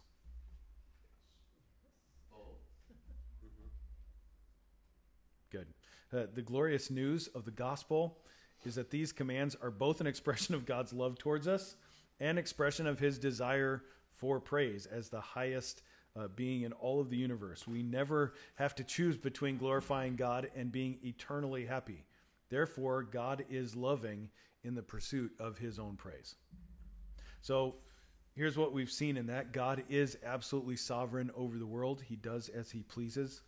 God is infinitely happy, delighting in himself. He's never hindered in doing what he pleases. God delights in his own glory above all else. His glory is uppermost in his affections. God's pursuit of his praise of his people is supremely loving. And pursuing God's glory, pursuing our joy, is actually the same pursuit. All right, any comments, questions before we take a break? Okay, let's take about 10 minutes. Stretch your legs. We'll be back in just a little bit. Okay, lesson three the God centered gospel. We did. God is the gospel. This lesson will examine and defend the idea that salvation is great because fellowship with the living God is great. In fact, the greatest thing in the world. Uh, so, what the world needs now is love, sweet love. No, that's not it. What the world needs most. Uh, what does it need the most? Uh, I wasn't even looking ahead. Oh my gosh. Seriously. Uh, what does the world need now? Perhaps the most familiar lyrics of the song What the world needs now is love, sweet love. It's the only thing that there's just too little of. What the world needs now. Sing it with me, class. Is love. Anyways, all right. Uh, love would probably be many people's answer to that question of what the world needs. Uh, I guarantee if you ask most Goshen College Christians, that's that's exactly the answer. We just need more love and tolerance and understanding and, and less judgmental and acceptance of everything and everyone. Uh, so some might say world peace, others would say uh, forgiveness of sins. That's more of a Christian answer than the first two. Uh, what does the Apostle Paul seem to need, or at least desire most? Philippians 1. Dad, go ahead. Philippians 1 18 through 24. What then? Only that in every way, whether in pretense or in truth, Christ is proclaimed, and in that I rejoice. Yes, and I will rejoice, for I know that through your prayers and the help of the Holy the help of the Spirit of Jesus Christ, this will turn out to my deliverance, as it is my eager expectation and hope that I will not be at all ashamed, but that with full courage, now as always, Christ will be honored in my body, whether by life or by death. For to me to live is Christ, and to die is gain. If I live in the flesh, that means fruitful labor for me. Yet, which I shall choose, I cannot tell. I am hard pressed between the two. My desire is to depart and to be with Christ, for that's far better. But to remain in the in the flesh is more necessary on your account. Good. So, how can Paul say to die is gain? How can death be gain when in death he loses every earthly thing? Well, the answer is Paul can say death is gain because when he dies, he has the hope of departing and being with Christ. He must consider being with Christ better, in fact, far better than anything this earthly life can afford. Notice he does not say that death will bring the absence of pain, being reunited with loved ones, etc. So that's one of the frequent refrains that you hear, even from Christians, uh, that the the hope and the consolation in death. Well, at least he's going to be with Grandpa now. They're, going to be together. Uh, now that may be true if they're both believers. They might they may be gathered uh, with myriad upon myriad, thousands upon thousands around the throne. They may or may not be standing next to each other, uh, but that's not the hope of the believer in death and life after death. Or, you know, they joined us in that big party in the sky. the big. That's our generation. That's yeah, all the time. yeah. I kind of feel like that's the last thing you'll be concerned about. I agree. Last thing you'll be concerned about when you step into eternity is That's just a common thing I see on with people from school. Frequently, and in fact, it, it frequently plays out. I'm either going to see somebody or the party thing. Like I'm going to the great celebration, and that couldn't be up or down. But that's pretty new agey. So That was that was uh, AC/DC's "Highway to Hell" song, uh, which wasn't actually about the place of hell. Was more about this party lifestyle, and all my friends are there. So why not do that forever? So Ricky Bobby isn't right then. Ricky Bobby, what did Ricky Bobby say? I gotta make sure we capture. He's gonna be in the front row. no, that's uh, that's his friend. He's gonna be, he's gonna be there wearing a Lynyrd Skynyrd T-shirt. Okay, so compare Paul's testimony to what Peter says about our salvation. Did you notice the way I reeled that back in? First Peter 3, 17 and 18. Jonas, would you read that for us? For it is better to suffer for doing good, if that should be God's will, than for doing evil. For Christ also suffered once for sins, the righteous for the unrighteous, that he might bring us to God, being put to death in the flesh, but made alive in the spirit. All right, so let's answer this question. According to Peter, what is the purpose of our salvation?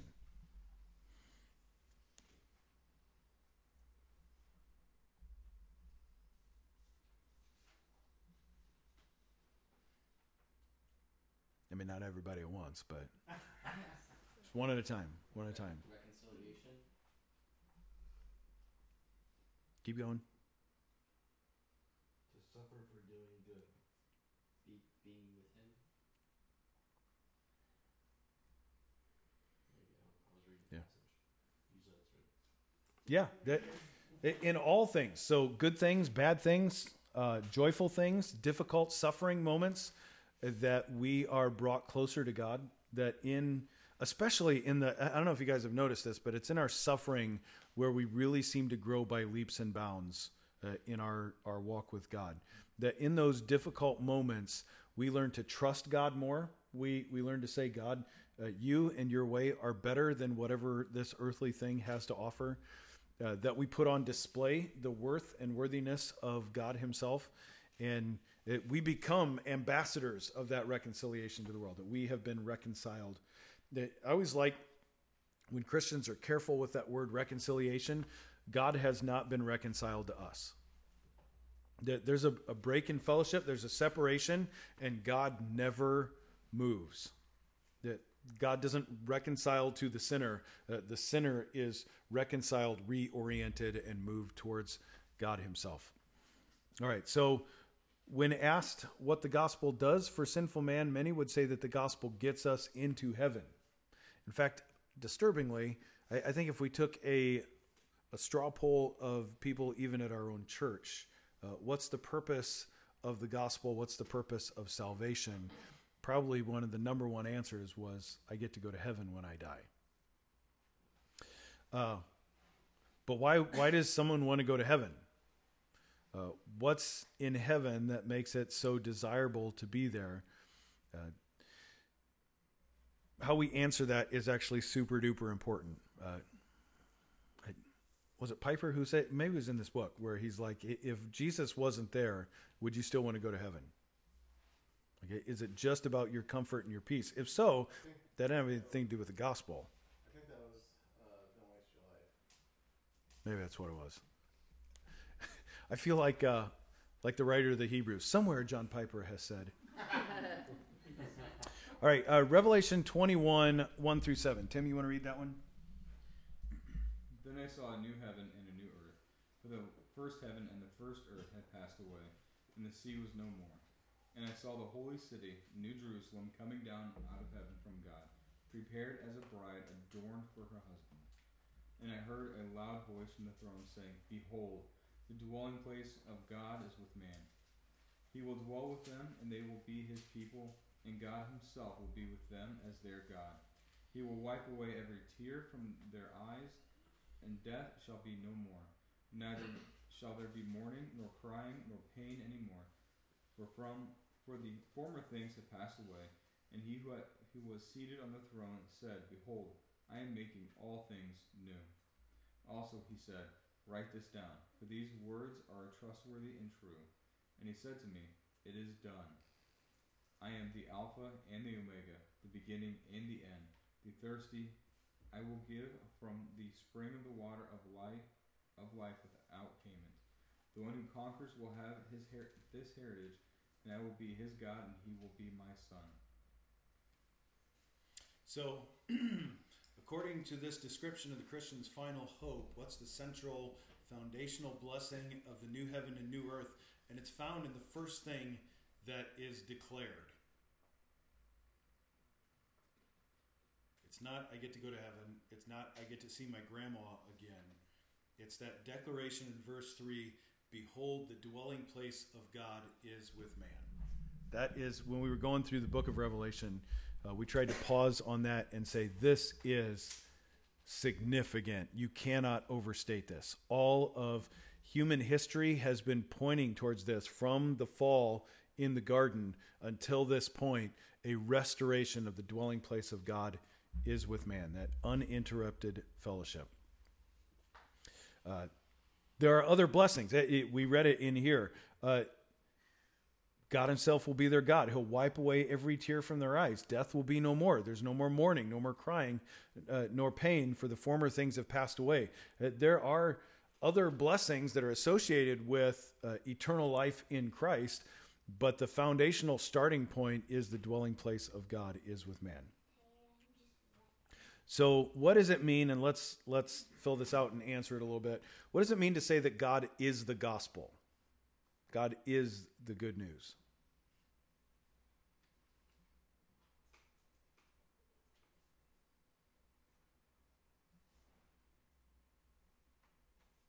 There really is no good news without God. Um, without God, we just all float into, die into a nothingness, and there's no more life, and no life after death, and there's no purpose behind life, no meaning, no moral oughts, or there, there's without God, there's no love, joy, peace, all the fruits of the spirit. Yeah. Has been Everything's meaningless without. uh, godless philosophers have been thrown around for the last 40 years. We're just stardust, just floating around. Life has no meaning, no purpose. Aiden. I think on the other end of that spectrum, like God is the gospel on both ends. God saves us from eternal damnation from Himself. First off, and then second hand, we are like the prodigal son who comes back because He has reconciled us to come to Him.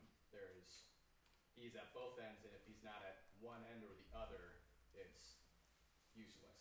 Yeah. Because God's wrath on this side, just just wrath, and then also Christ sacrificing himself for us so that we could be seen as just and perfect when we get to be reconciled to God, not just get to go to cloud land and get all to do the fun Good, stuff. yeah. But I think that's an important thing to make. Is he's on I both just, sides. I just laughed because I had a youth pastor try to explain heaven at one point. I went to the not not the I grew up in, but the way he explained it, looking back on it now, I'm just like baffled. I'm trying to figure out where he came up. Cloudland is a good description. I like that. That's kind of. Some big square in the sky or something. I don't know. But, well, that, and that's an interesting point. I guess most people get their uh, theology of heaven from Far Side cartoons. Not the Bible.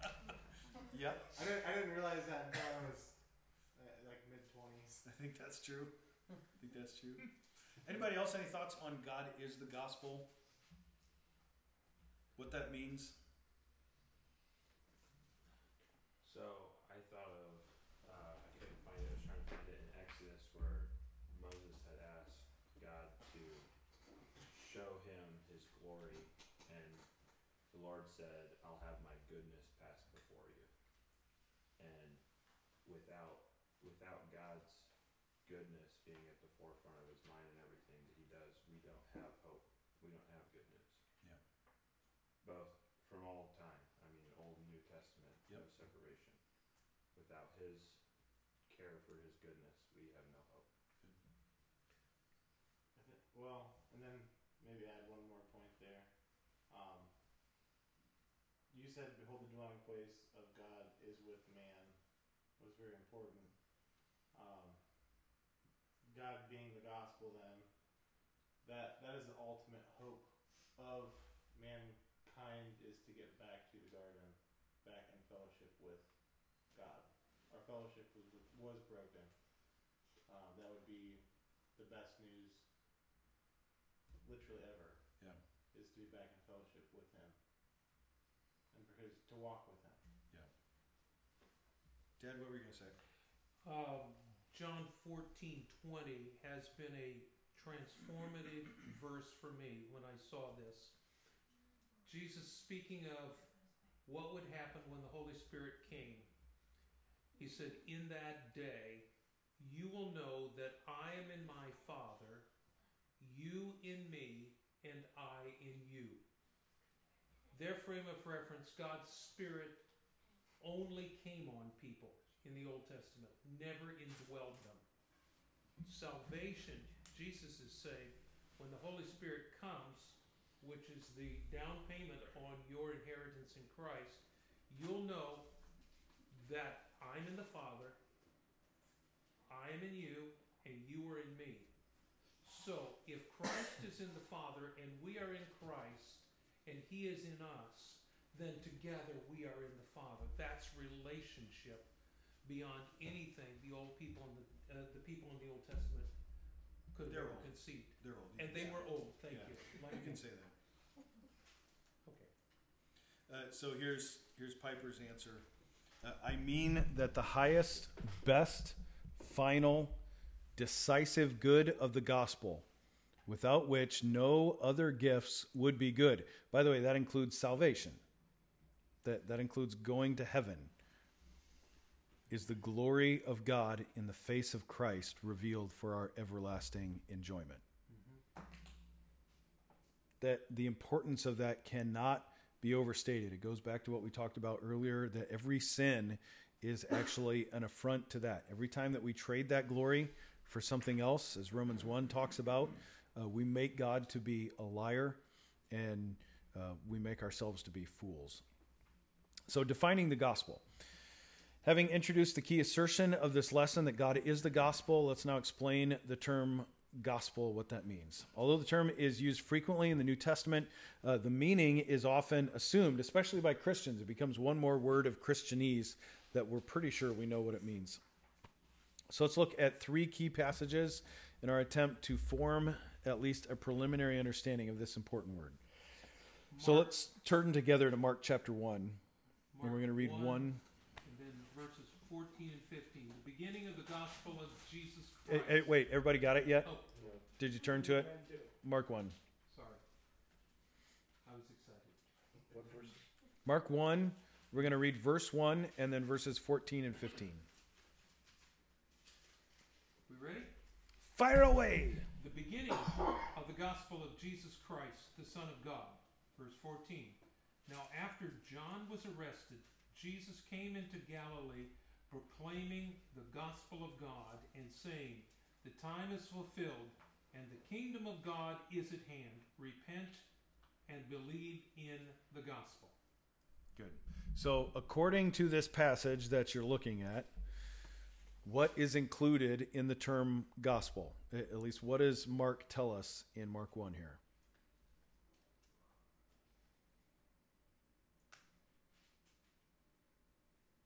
And it's all right to give a Sunday school answer here. Kingdom of God. Yeah. The, the kingdom of God is hand in hand with the proclamation of this is good news. Anything else? It is Jesus' gospel. Good. The Son of God. I mean, that's pretty important. Yeah. Repent and believe. Yeah. So the good news belongs to Jesus. Jesus is the Son of God. And then somebody just said the other one. What, mu- what must we do linked with the gospel here? Repent and and believe.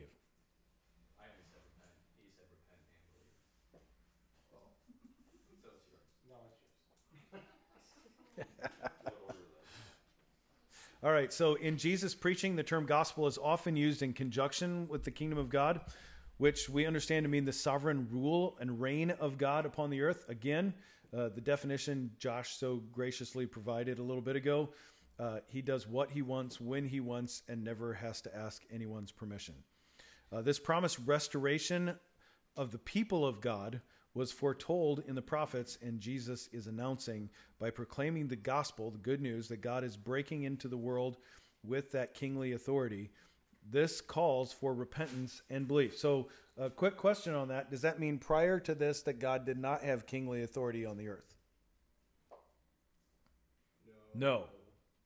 Because there are there are some, especially uh, in the Word of Faith and Pentecostal traditions, who that's actually their answer is that before this, God's hands were tied on the earth. Uh, and in fact, after this, now His Holy Spirit is on the earth, but God can only work if uh, Christians, of His people, speak it into being. That is that is heretical nonsense. I've actually never heard that. Do they? What do they do with Job then? Because that's like the oldest book of the Bible, right? That's Old Testament. It's not in your Bible. okay, but I'm just saying. Removed. What do they do with that?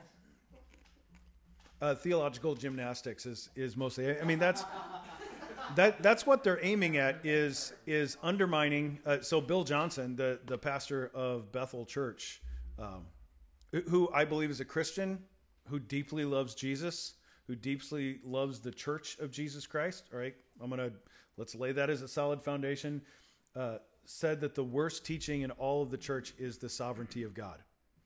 Now, he didn't mean the sovereignty of God as he would come across the word in Scripture. What he meant is what we mean when we say the sovereignty of God, which he does all things for his own good, his own glory. He does whatever he wants, when he wants, never has to ask anyone's permission. Because their default position, word of faith, is that it is only when Christians speak the word of faith that God is activated. You'll you'll hear words, crazy words about God being activated to do things like you've got to be kidding. Turn on the power button. Yeah, it, it's it, it's so. Uh, man, I shouldn't even say this because people are going to listen to this years later or not. All two of you, thanks for listening. Uh, we are supposed to call out false teachers. That's why we don't do any. Uh, we've mentioned Bill Johnson by name several times uh, because I, I think that's a heretical stand that puts him and his church outside the bounds of we're not doing their songs. They have a couple really good songs, and we're not doing them. Okay, good. Good talk. Let's turn to Romans chapter 1, verses 1 through 5. Jonas, would you read that one to us? Romans 1, 1 through 5. Here we go. Paul, a servant of Christ Jesus, called to be an apostle, set apart for the gospel of God, which he promised beforehand through his prophets in the Holy Scriptures, concerning his Son, who was descended from David according to the flesh, and was declared to be the Son of God in power according to the Spirit of holiness by his resurrection from the dead. Jesus Christ our Lord, through whom we have received grace and apostleship to bring about the obedience of faith for the sake of his name among all the nations. Good.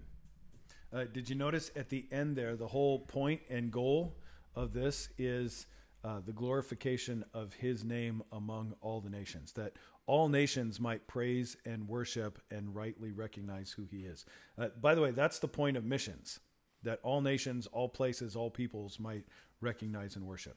Uh, so the question is Paul is going to give us, he's going to introduce the phrase the gospel of God in verse 1, and then tell us what he means by it in verses 1 and 2. So just look at it for just a second.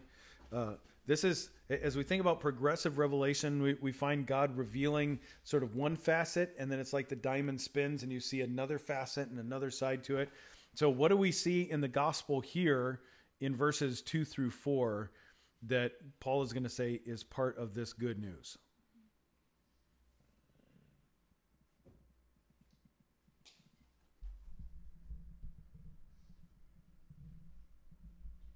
The gospel is the Son of God. in Verse 4. Yep, he's the Son of God in power. That's kind of a fun phrase to tack on in there. What was the question again? Uh, just what what is what are we told about the gospel here? Like he- he mentions it that he is an apostle who's been set apart for the gospel of God, and then uh, verses two through four, he's going to kind of color inside those lines a little bit. It was promised beforehand. Yeah, that, that's the first one right off the bat. This is not a new idea. This isn't God fixing a broken world because he didn't see it coming. This was his promise beforehand. Descended from David. Yeah, that's the. So by his resurrection. became man. Grace. Beat that. Sorry, I just want to throw it out there while we're all saying this out. Grace. Good, yeah. That's the typical youth response. Yeah. Jesus. The answer to everything.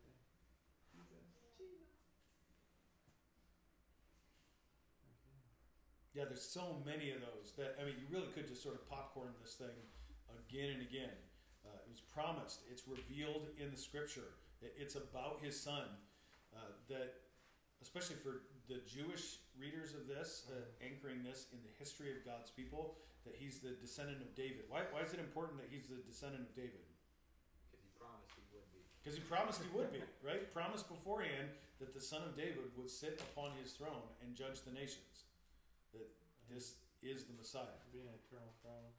Yeah, declared to be the Son of God, declared to have power, uh, declared by the Spirit of holiness, by his resurrection of the dead. He's not still dead. He is a risen, living Lord. I mean, there are so many things in this, and then it culminates as actually Piper does in the book, uh, Desiring God, as it's going to say. So, what's the whole point of this? Missions.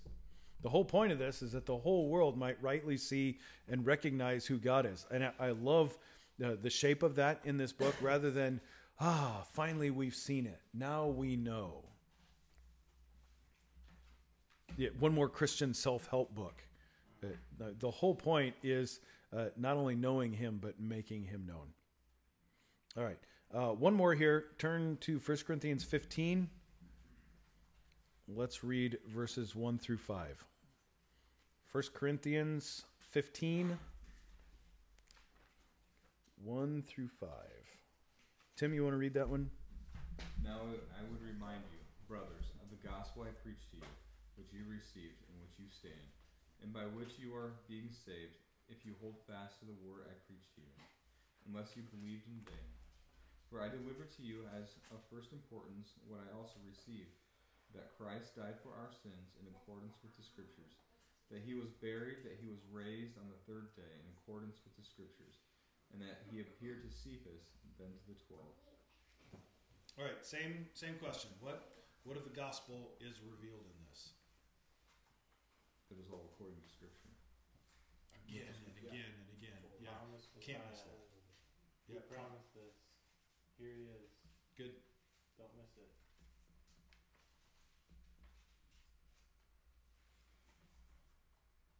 Christ died, was buried, and he was raised on the third day in accordance with the scripture.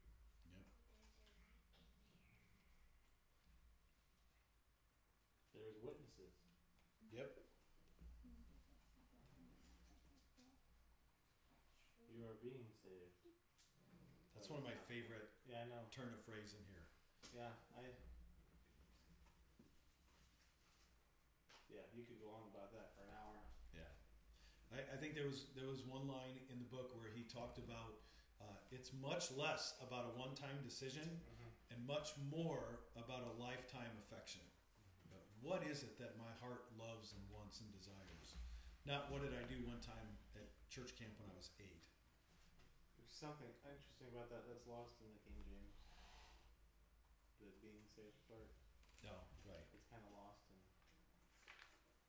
Lost in translation. Mm-hmm. I, I, I also love in here how is that accomplished by holding fast to the word that was preached to you. So the communication of it isn't through sacrament, it's through preaching. That's super important. There was a giant swing in the New Testament church away from sacramentalism uh, of the, the sacrifices being offered to the preached, declared gospel, which Paul is going to say, and I'm not ashamed of that because that's the power of God unto salvation. Before that, the power of God to salvation was in the sacrifices and a life of obedience. Man, what a change. Uh, simply put, the gospel is the message that Jesus, who is the promised Messiah of Israel, died for the sins of his people, was buried, was triumphantly raised from the dead by God. This all happened according to the plan of God revealed in the Old Testament scriptures. So, number one, the gospel is an event. It, it is something that happened. It, it it took up space and time. It, real people, real event. Uh, Christ died for our sins according to the scriptures.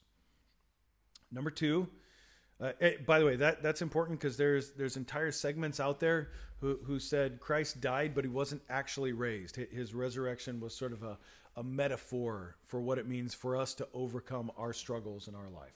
That's our hope. Like there's giant wings of like the liberal Episcopal Church who stand on that. That's that's heresy. That he died according to the scriptures, he was raised according to the scriptures. Number 2, he achieved something when he died. Achieved being the the pivotal word there that something actually happened. Christ absorbed the wrath of God on our behalf. Do you have a question or comment? No, it was a thumbs down for the liberal church. thumbs down for liberal theology. Um, Galatians three thirteen that he's the propitiation. Uh, he bore our sins and purchased our forgiveness. Uh, that payment and purchase occurred 2,000 years ago. Again, this was an event, it took up space and time. That we can have forgiveness on a personal level comes later. He provided a complete and perfect righteousness for us. Now, his his accomplishing of our salvation happened 2000 years ago. Our acceptance and our reception of that forgiveness was going to happen for me about 2000 years after that. For Peter about 3 days after that, right? So it depending on when we live, uh, we have this this timeline escalating where uh, we are called to engage with the gospel, not just say, "Oh yeah, it happened a long time ago." Uh, Philippians two tells us that he was obedient unto death. That obedience, the obedience of Jesus Christ, is the obedience of Romans five nineteen. Through one's man, one man's obedience, many will be made righteous. That Christ completed it on the cross. He's going to say, "It is finished. It is completed." That using that word that meant paid in full that he defeated death itself hebrews 2.14 he disarmed satan by his suffering colossians 2.14 uh, satan can beat us up but he cannot damn us. Man that's an interesting and kind of encouraging thought. We may go through rough times and uh, christians say this way too much oh man the enemy's just picking on me. Okay well you're, you're probably thinking you're slightly more important than you actually are. Uh, but the enemy actually can harass you. He can pick on you, and he is powerless against your eternity. Powerless. Praise God. Good news. Uh, because his one weapon of unpaid sin is gone. He can still accuse us, and yet Christ's blood speaks a better word. Yeah, where has that sin gone for us? It has been nailed to the cross. Uh, and Satan will be thrown into the lake of fire someday. Uh, there again, we, we started early on tonight talking about how uh, can God rejoice in uh, someone else's suffering? And it, this is one of those key moments where uh, you ask any person on the street, like, do you believe in heaven or hell? I don't know. I, I think everybody's going to go to a better place. I don't really believe in hell. And then you go, where right now is Adolf Hitler? Oh, he's in hell. At least he better. Uh, There's a rejoicing that comes with that. And as God looks at the trajectory of uh, Satan and his demise, uh, there is joy in the fact that he prepared hell for the devil and his angels. That God's special gift to him. Just, just ruminate on that when you feel like the enemy's picking on you. Man, God has something laid out. Uh, Christ purchased perfect final healing and peace for all his people. Uh, healing of uh, restoration, relationship, that whole thing we were just talking about of getting back to Eden, back to the garden, that God has paid for that uh, in the stripes laid upon his son. By his wounds we have been healed. Uh, some of this is experienced in our lifetime, usually glimpses, glimmers, flickers of it. Most of it is not experienced until we reach heaven. Yet Christ has secured for us eternal fellowship with God himself. 1 Peter 3:18.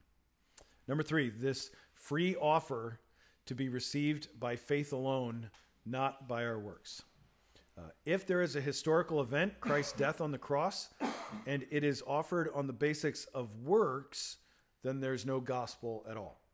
So if Christ died on the cross as an actual physical death, an actual event that happened, but the key to Tim's salvation is Tim's work, well, then what Christ did on the cross was either insufficient or a complete waste of time.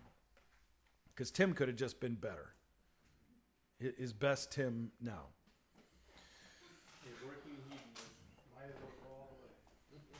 So we nullify the cross if we make our justification by works. So faith becomes crucial. Now, can I just put a word of caution in for all of our reformed brains in here? Uh, it struck me a few weeks ago that we do really good at this. It's all about uh, what Christ has done, what he has accomplished on our behalf, those whom God has chosen to save and bring to himself. And then we look back at stuff that we believed 10, 20 years ago, and we're like, oh my goodness. Oh, how was I even in the kingdom thinking that. And yet we look at us now and we're like, well, clearly I'm in because look at me now, you know. Ah, a little, little halo. Uh, and it we can we do really good as reformed people when we look at works. We go, nope, salvation is not by works; it's by grace alone. And then we look at somebody who has their theology sort of skewed and sideways, and we want to go, but of course that guy's out. That entire denomination is out.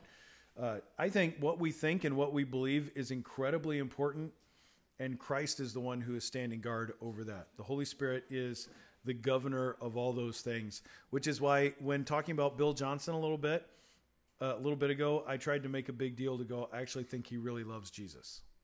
That there are committed believers who are out there whose theology is so bad, I think it might actually be heretical, and yet there's the seed of faith in Christ in there.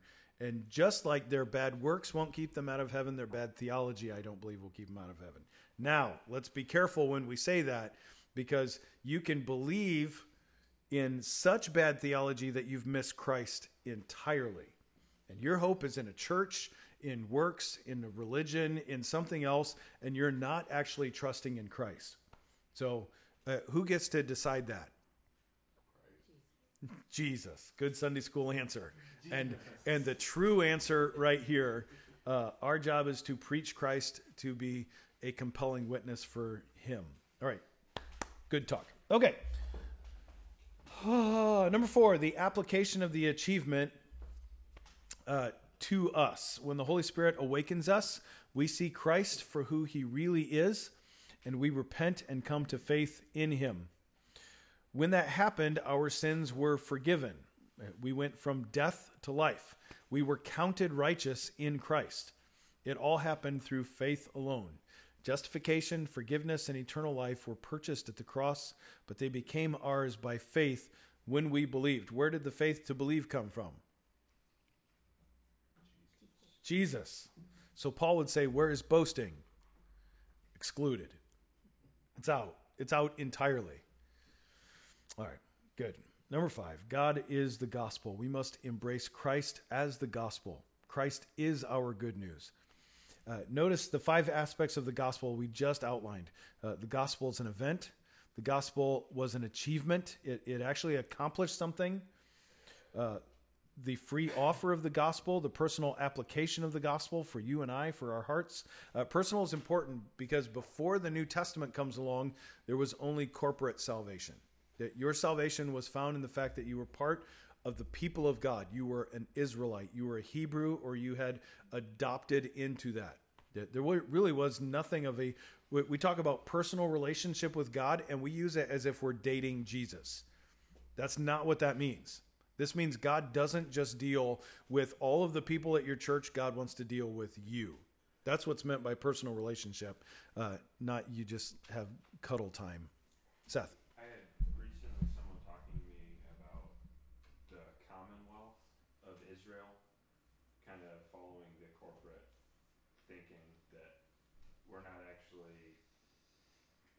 Saved individually, we're grafted into the Commonwealth of Israel. That doesn't sound right. Have you heard that argument? We're grafted into the, the vine. Right, but they would argue that the reason that we're saved is because we actually become like Hebrews and Israelites. Yeah, yeah. That's that's the uh, oh gosh, what is what's the name of that? The, it's not New Hebrew. Well, yeah. Something Jewish restoration, whatever. Uh, what happens is they miss why were the Hebrews saved? Why were they justified? It was because they were having faith forward through the sacrament, through the sacrifice in Christ. That this, they were saved for this, and we try and mention this on Sunday repeatedly. They were saved for the same reason we're saved Jesus. That they hadn't seen him yet, but every, everything was pointing to it. That's in the Bible if you remember, anybody remembers Galatians three, it talks about us through faith becoming in the seed of Abraham and heirs with Abraham. Yeah. And the Abrahamic covenant and the promise of Abraham. Yeah, all the way back, as Dad just mentioned, the promise that God is going to give to Abraham. We're going to see it in Genesis here in a little bit, where He says, "In you all the nations will be blessed." Uh, that doesn't mean that all of you are going to be Hebrews or sons of Abraham. It meant that out of the line of Abraham was going to come Christ. And through him, for the first time, because previous to that, the only way to be saved was to be a Hebrew, what was to be an Israelite. And now it's salvation, as Paul's going to say. There, there's no Jew, there's no Greek, there's no um, barbarian. It, all are in Christ. What verse is that? Do you know what verse that is? No. You can look it up. Google it. But, but the, the thing that's being tied in there is that through faith then, where Paul is making this argument in Romans that neither circumcision nor uncircumcision availeth anything, it is in Christ, but in Christ we, as Gentiles, become the circumcision. And that becomes important because that ties back covenant and being the seed of Abraham. Yeah. All right, this is super good, and we got to get finished in the next 15 minutes, so we're moving on. All right, what makes the good news good? Uh, having considered the different aspects of the good news of the gospel, remember the central thrust of this lesson. John Piper is going to say, uh, until the gospel event of Good Friday and Easter and the gospel promise of justification and eternal life lead you to behold and embrace God Himself as your highest joy, you have not embraced the gospel of God. Isaiah 40, 3 through 9, a voice cries in the wilderness, Prepare the way of the Lord, make straight in the desert a highway for our God. Every valley shall be lifted up, every mountain and hill made low. The uneven ground shall become level, the rough places plain, and the glory of the Lord. sorry, uh, the glory of the Lord shall be revealed, and all flesh shall see it together, for the mouth of the Lord has spoken. A voice says, Cry. And I said, What shall I cry? All flesh is like grass. It is like the beauty of a flower of the field. The grass withers, the flower fades when the breath of the Lord blows on it. Surely the people are grass. The grass withers, the flower fades, but the word of the Lord our God will stand forever. Go on up to a high mountain, O Zion, herald of good news. Lift up your voice with your strength, O Jerusalem, herald of good news. Lift it up. Fear not. Say to the cities of Judah, Behold your God. So, according to the Old Testament text, what is the central message of the gospel, the good news that is being proclaimed? The answer to that is the good news was the return of the Lord to Zion after Jerusalem had been destroyed and the people went into exile. In the Lord's return, his glory would be revealed and all flesh would see it. Uh, who could have known, though, that the glory of the Lord would be revealed in a man from Nazareth? One of the disciples said, That's not even possible. Can anything good come from Nazareth? We, we were missing bits and pieces of what was to come. Isaiah prophesies the glory of the Lord would be revealed. But why is this good news?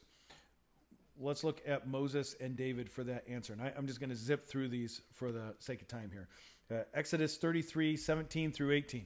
And the Lord said to Moses, This very thing that you have spoken I will do, for you have found favor in my sight. I know you by name. Uh, Moses said, Please show me your glory. Uh, Psalm 27, 4. By the way, that, that was the verse Seth referenced earlier. Psalm 24, 7. Uh, one thing I've asked of the Lord, and one thing I seek after, that I may dwell in the house of the Lord all the days of my life, to gaze upon the beauty of the Lord, to inquire in his temple. Psalm 63, 1 through 8. O God, you are my God. Earnestly I seek you. My soul thirsts for you. My flesh faints for you in a dry and weary land where there is no water. And so I have looked upon you in the sanctuary, beholding your power and your glory because your steadfast love is better than life. My lips will praise you. So I will bless you as long as I live. I will lift up my hands in your name. My soul will be satisfied as with fat and rich food, and my mouth will praise you with joyful lips. When I remember you upon my bed and meditate on you in the watches of the night, for you have been my help, and in the shadow of your wings I will sing for joy. My soul clings to you, your right hand upholds me. Why do these requests and desires of Moses and David instruct us?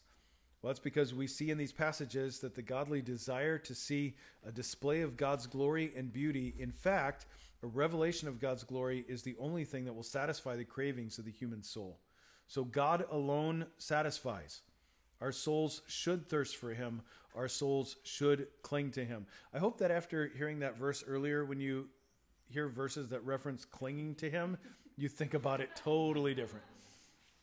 So, how then does God fulfill the word he spoke to Isaiah and answer the longings of the human heart? Why does the gospel of God concern the man Jesus? John chapter 1, verses 14 to 18 says, And the word became flesh and dwelt among us. We have seen his glory, the glory of the only Son of the Father, full of grace and truth. John bore witness about him and cried out, This is he of whom I said, He who comes after me ranks before me because he was before me.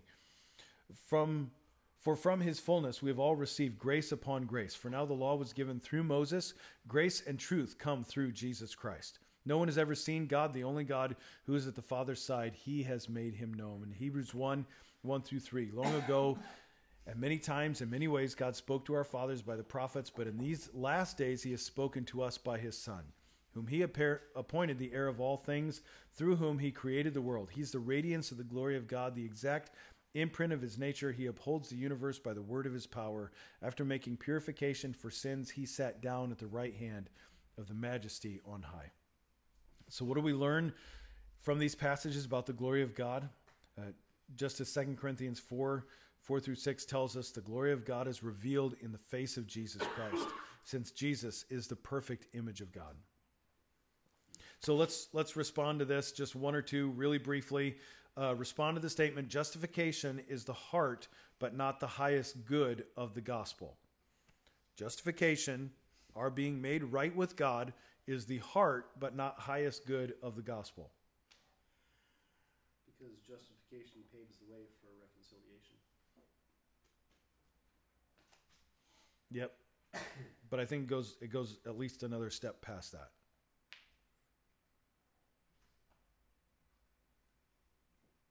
Why is why is our justification and even our reconciliation with God not the highest good of the gospel?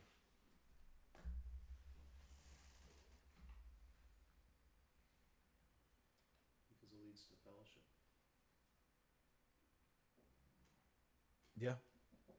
Highest good of the gospel is God. God is the gospel. Yeah, we have to keep coming back to that again and again. The, the highest good of the gospel is God is putting his own glory on display in saving uh, what John Newton described as worms like us, undeserving people.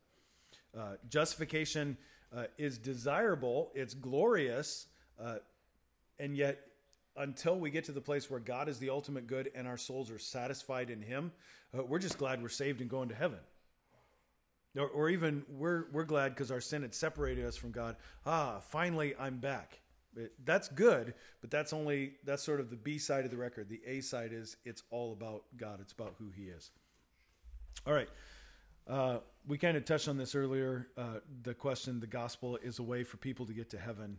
Uh, it, it's true. Uh, God saves and keeps those who belong to Him. But there again, uh, the highest glory in that is that we get to be part of the choir.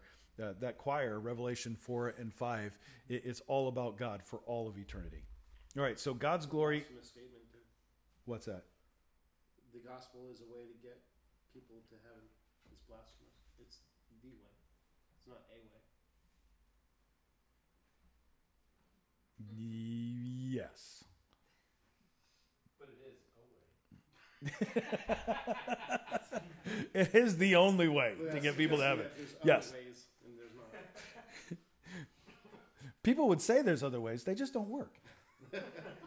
Well, yeah, they're, all paths lead to God, but the meeting at the end of the path is quite different. Yeah, there you go. All right, God's glory in Christ. We're going to make it, everybody. Fear not. Uh, second, uh, we're going to fire through this super fast. Second Corinthians 4 1 through 6. Therefore, having the ministry and the mercy of God, uh, we do not lose heart, but we renounce disgraceful, underhanded ways. We refuse to practice cunning or tamper with God's word, but by the open statement of truth, we would commend ourselves to everyone's conscience in the sight of God. Even if our gospel is veiled, it is veiled to those who are perishing. In their case, the God of this world, one of my favorite verses, has blinded the mind of unbelievers to keep them from seeing the light of the gospel the glory of Christ, who is the image of God. For what we proclaim is not ourselves, but Jesus Christ as Lord, with ourselves as your servants for Jesus' sake. For God, who said, Let light shine out of darkness, has shown in our hearts to give the light of the knowledge of the glory of God in the face of Jesus Christ.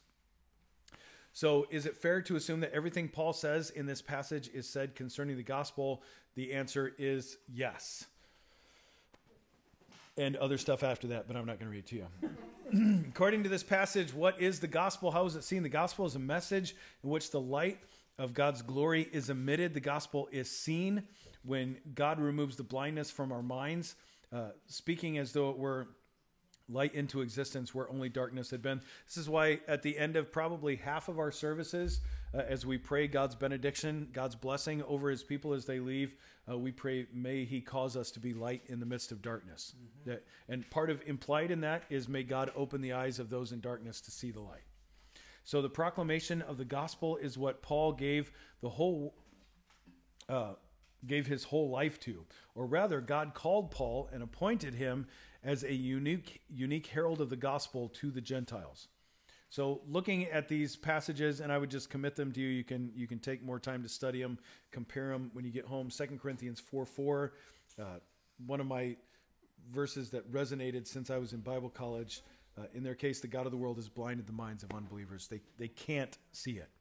2 Corinthians 4 6, for God who said, Let light shine out of darkness, has shown in our hearts to give the light of the knowledge of the glory of God in the face of Jesus Christ. Keep in mind that that's like like layers in there. That where did God shine it? He's sh- shown his light in our hearts. What do they see? Not our hearts. They see the light of the glory of God in the face of Jesus Christ. Like through us, they see Jesus Christ. Acts 26, 16, and 18. I have appeared uh, to you for this purpose to anoint you as a servant, as a witness, to open the Gentiles' eyes so that they may turn from darkness to light, from the power of Satan to God. So, how do these, uh, how does seeing these passages together provide us with insight into their meaning? Uh, we read it, we begin to see Paul's ministry as one of supernatural power of God at work. Though we are blinded to God's glory, living under the power of sin and Satan, God opened our eyes. That is the eyes of our heart, 2 Corinthians 4 6, so that we could see and know God and his glory. His glory is seen in the person of Jesus Christ, God's divine Son. The spiritual uh, apprehension of glory is what conversion is uh, as we study further in the next lesson. So we're going to end with a quote from the Piper himself. What we must see is the glory of God in the face of Christ. Why? Because that is what the gospel is. The gospel is not just historical events. Christ died, was buried, and rose. The gospel is good news. What we do not see is the divisive good in the good news if we do not see in all the events the glory of God, who is the image of God. Notice carefully the use of the word gospel in verse 4. It is the gospel of the glory of Christ who is the image of God. This is the gospel. The glory of Christ, seen and savored in the work of redemption, is good news. This is the highest and best and final good and makes all the other good things promised in the gospel good. Justification is good news because it makes us stand accepted by the one whose glory we want to see, to see and savor above all things. Forgiveness is good news because it cancels all the sin that keeps me from seeing and enjoying the glory of Christ, who's the image of God. Removal of wrath and salvation from hell are good news because now, in my escape from eternal misery, I find eternal pleasure beholding the glory of God in the face of Christ. Eternal life is good news because this eternal life, Jesus said, that they may know me and him who sent me. Freedom from pain and sickness and conflict are good news because in my freedom from pain, I am no longer distracted from the fullest enjoyment of the glory of Christ, who's the image of God. In other words, 2 Corinthians 4 4 and 6 tells us what the highest, best, ultimate good of the good news is the glory of God in the face of Christ. That is the glory of Christ, who is the image of God. We made it. All right, we'll take questions in just a second, but let's just pray, because that's that is a high and lofty truth that we cannot just give assent to because we're sitting in this class. Even in that, we ask the Holy Spirit to continue to open our eyes. So, God, we're just praying that for ourselves right now. We thank you, O oh God, that you have opened our eyes to see the glory of Christ. And yet, Lord, it feels like those who awaken after a long night and their eyes are still stuck together and, and they're open and we can see, and yet we're still just sort of rubbing at them, trying to get it to come into focus. We pray even tonight, oh God, would you open our eyes even more to see and treasure Christ? That you might be supremely glorified as we treasure you above all things. Lord, we, we ask that of you yesterday and we pray it today. We ask of it tomorrow in a new and fresh way because we know that your mercies are new every morning. Great is your faithfulness, O God. And so we pray even deeper, let us see the preciousness, the worth, the value, the supremacy of your Son. Let his glory be put on display in our lives. Because we have seen him, because we have known him, let us live as those with passion to make him known, we pray. For his name's sake, that he might be worshiped above all others. Amen.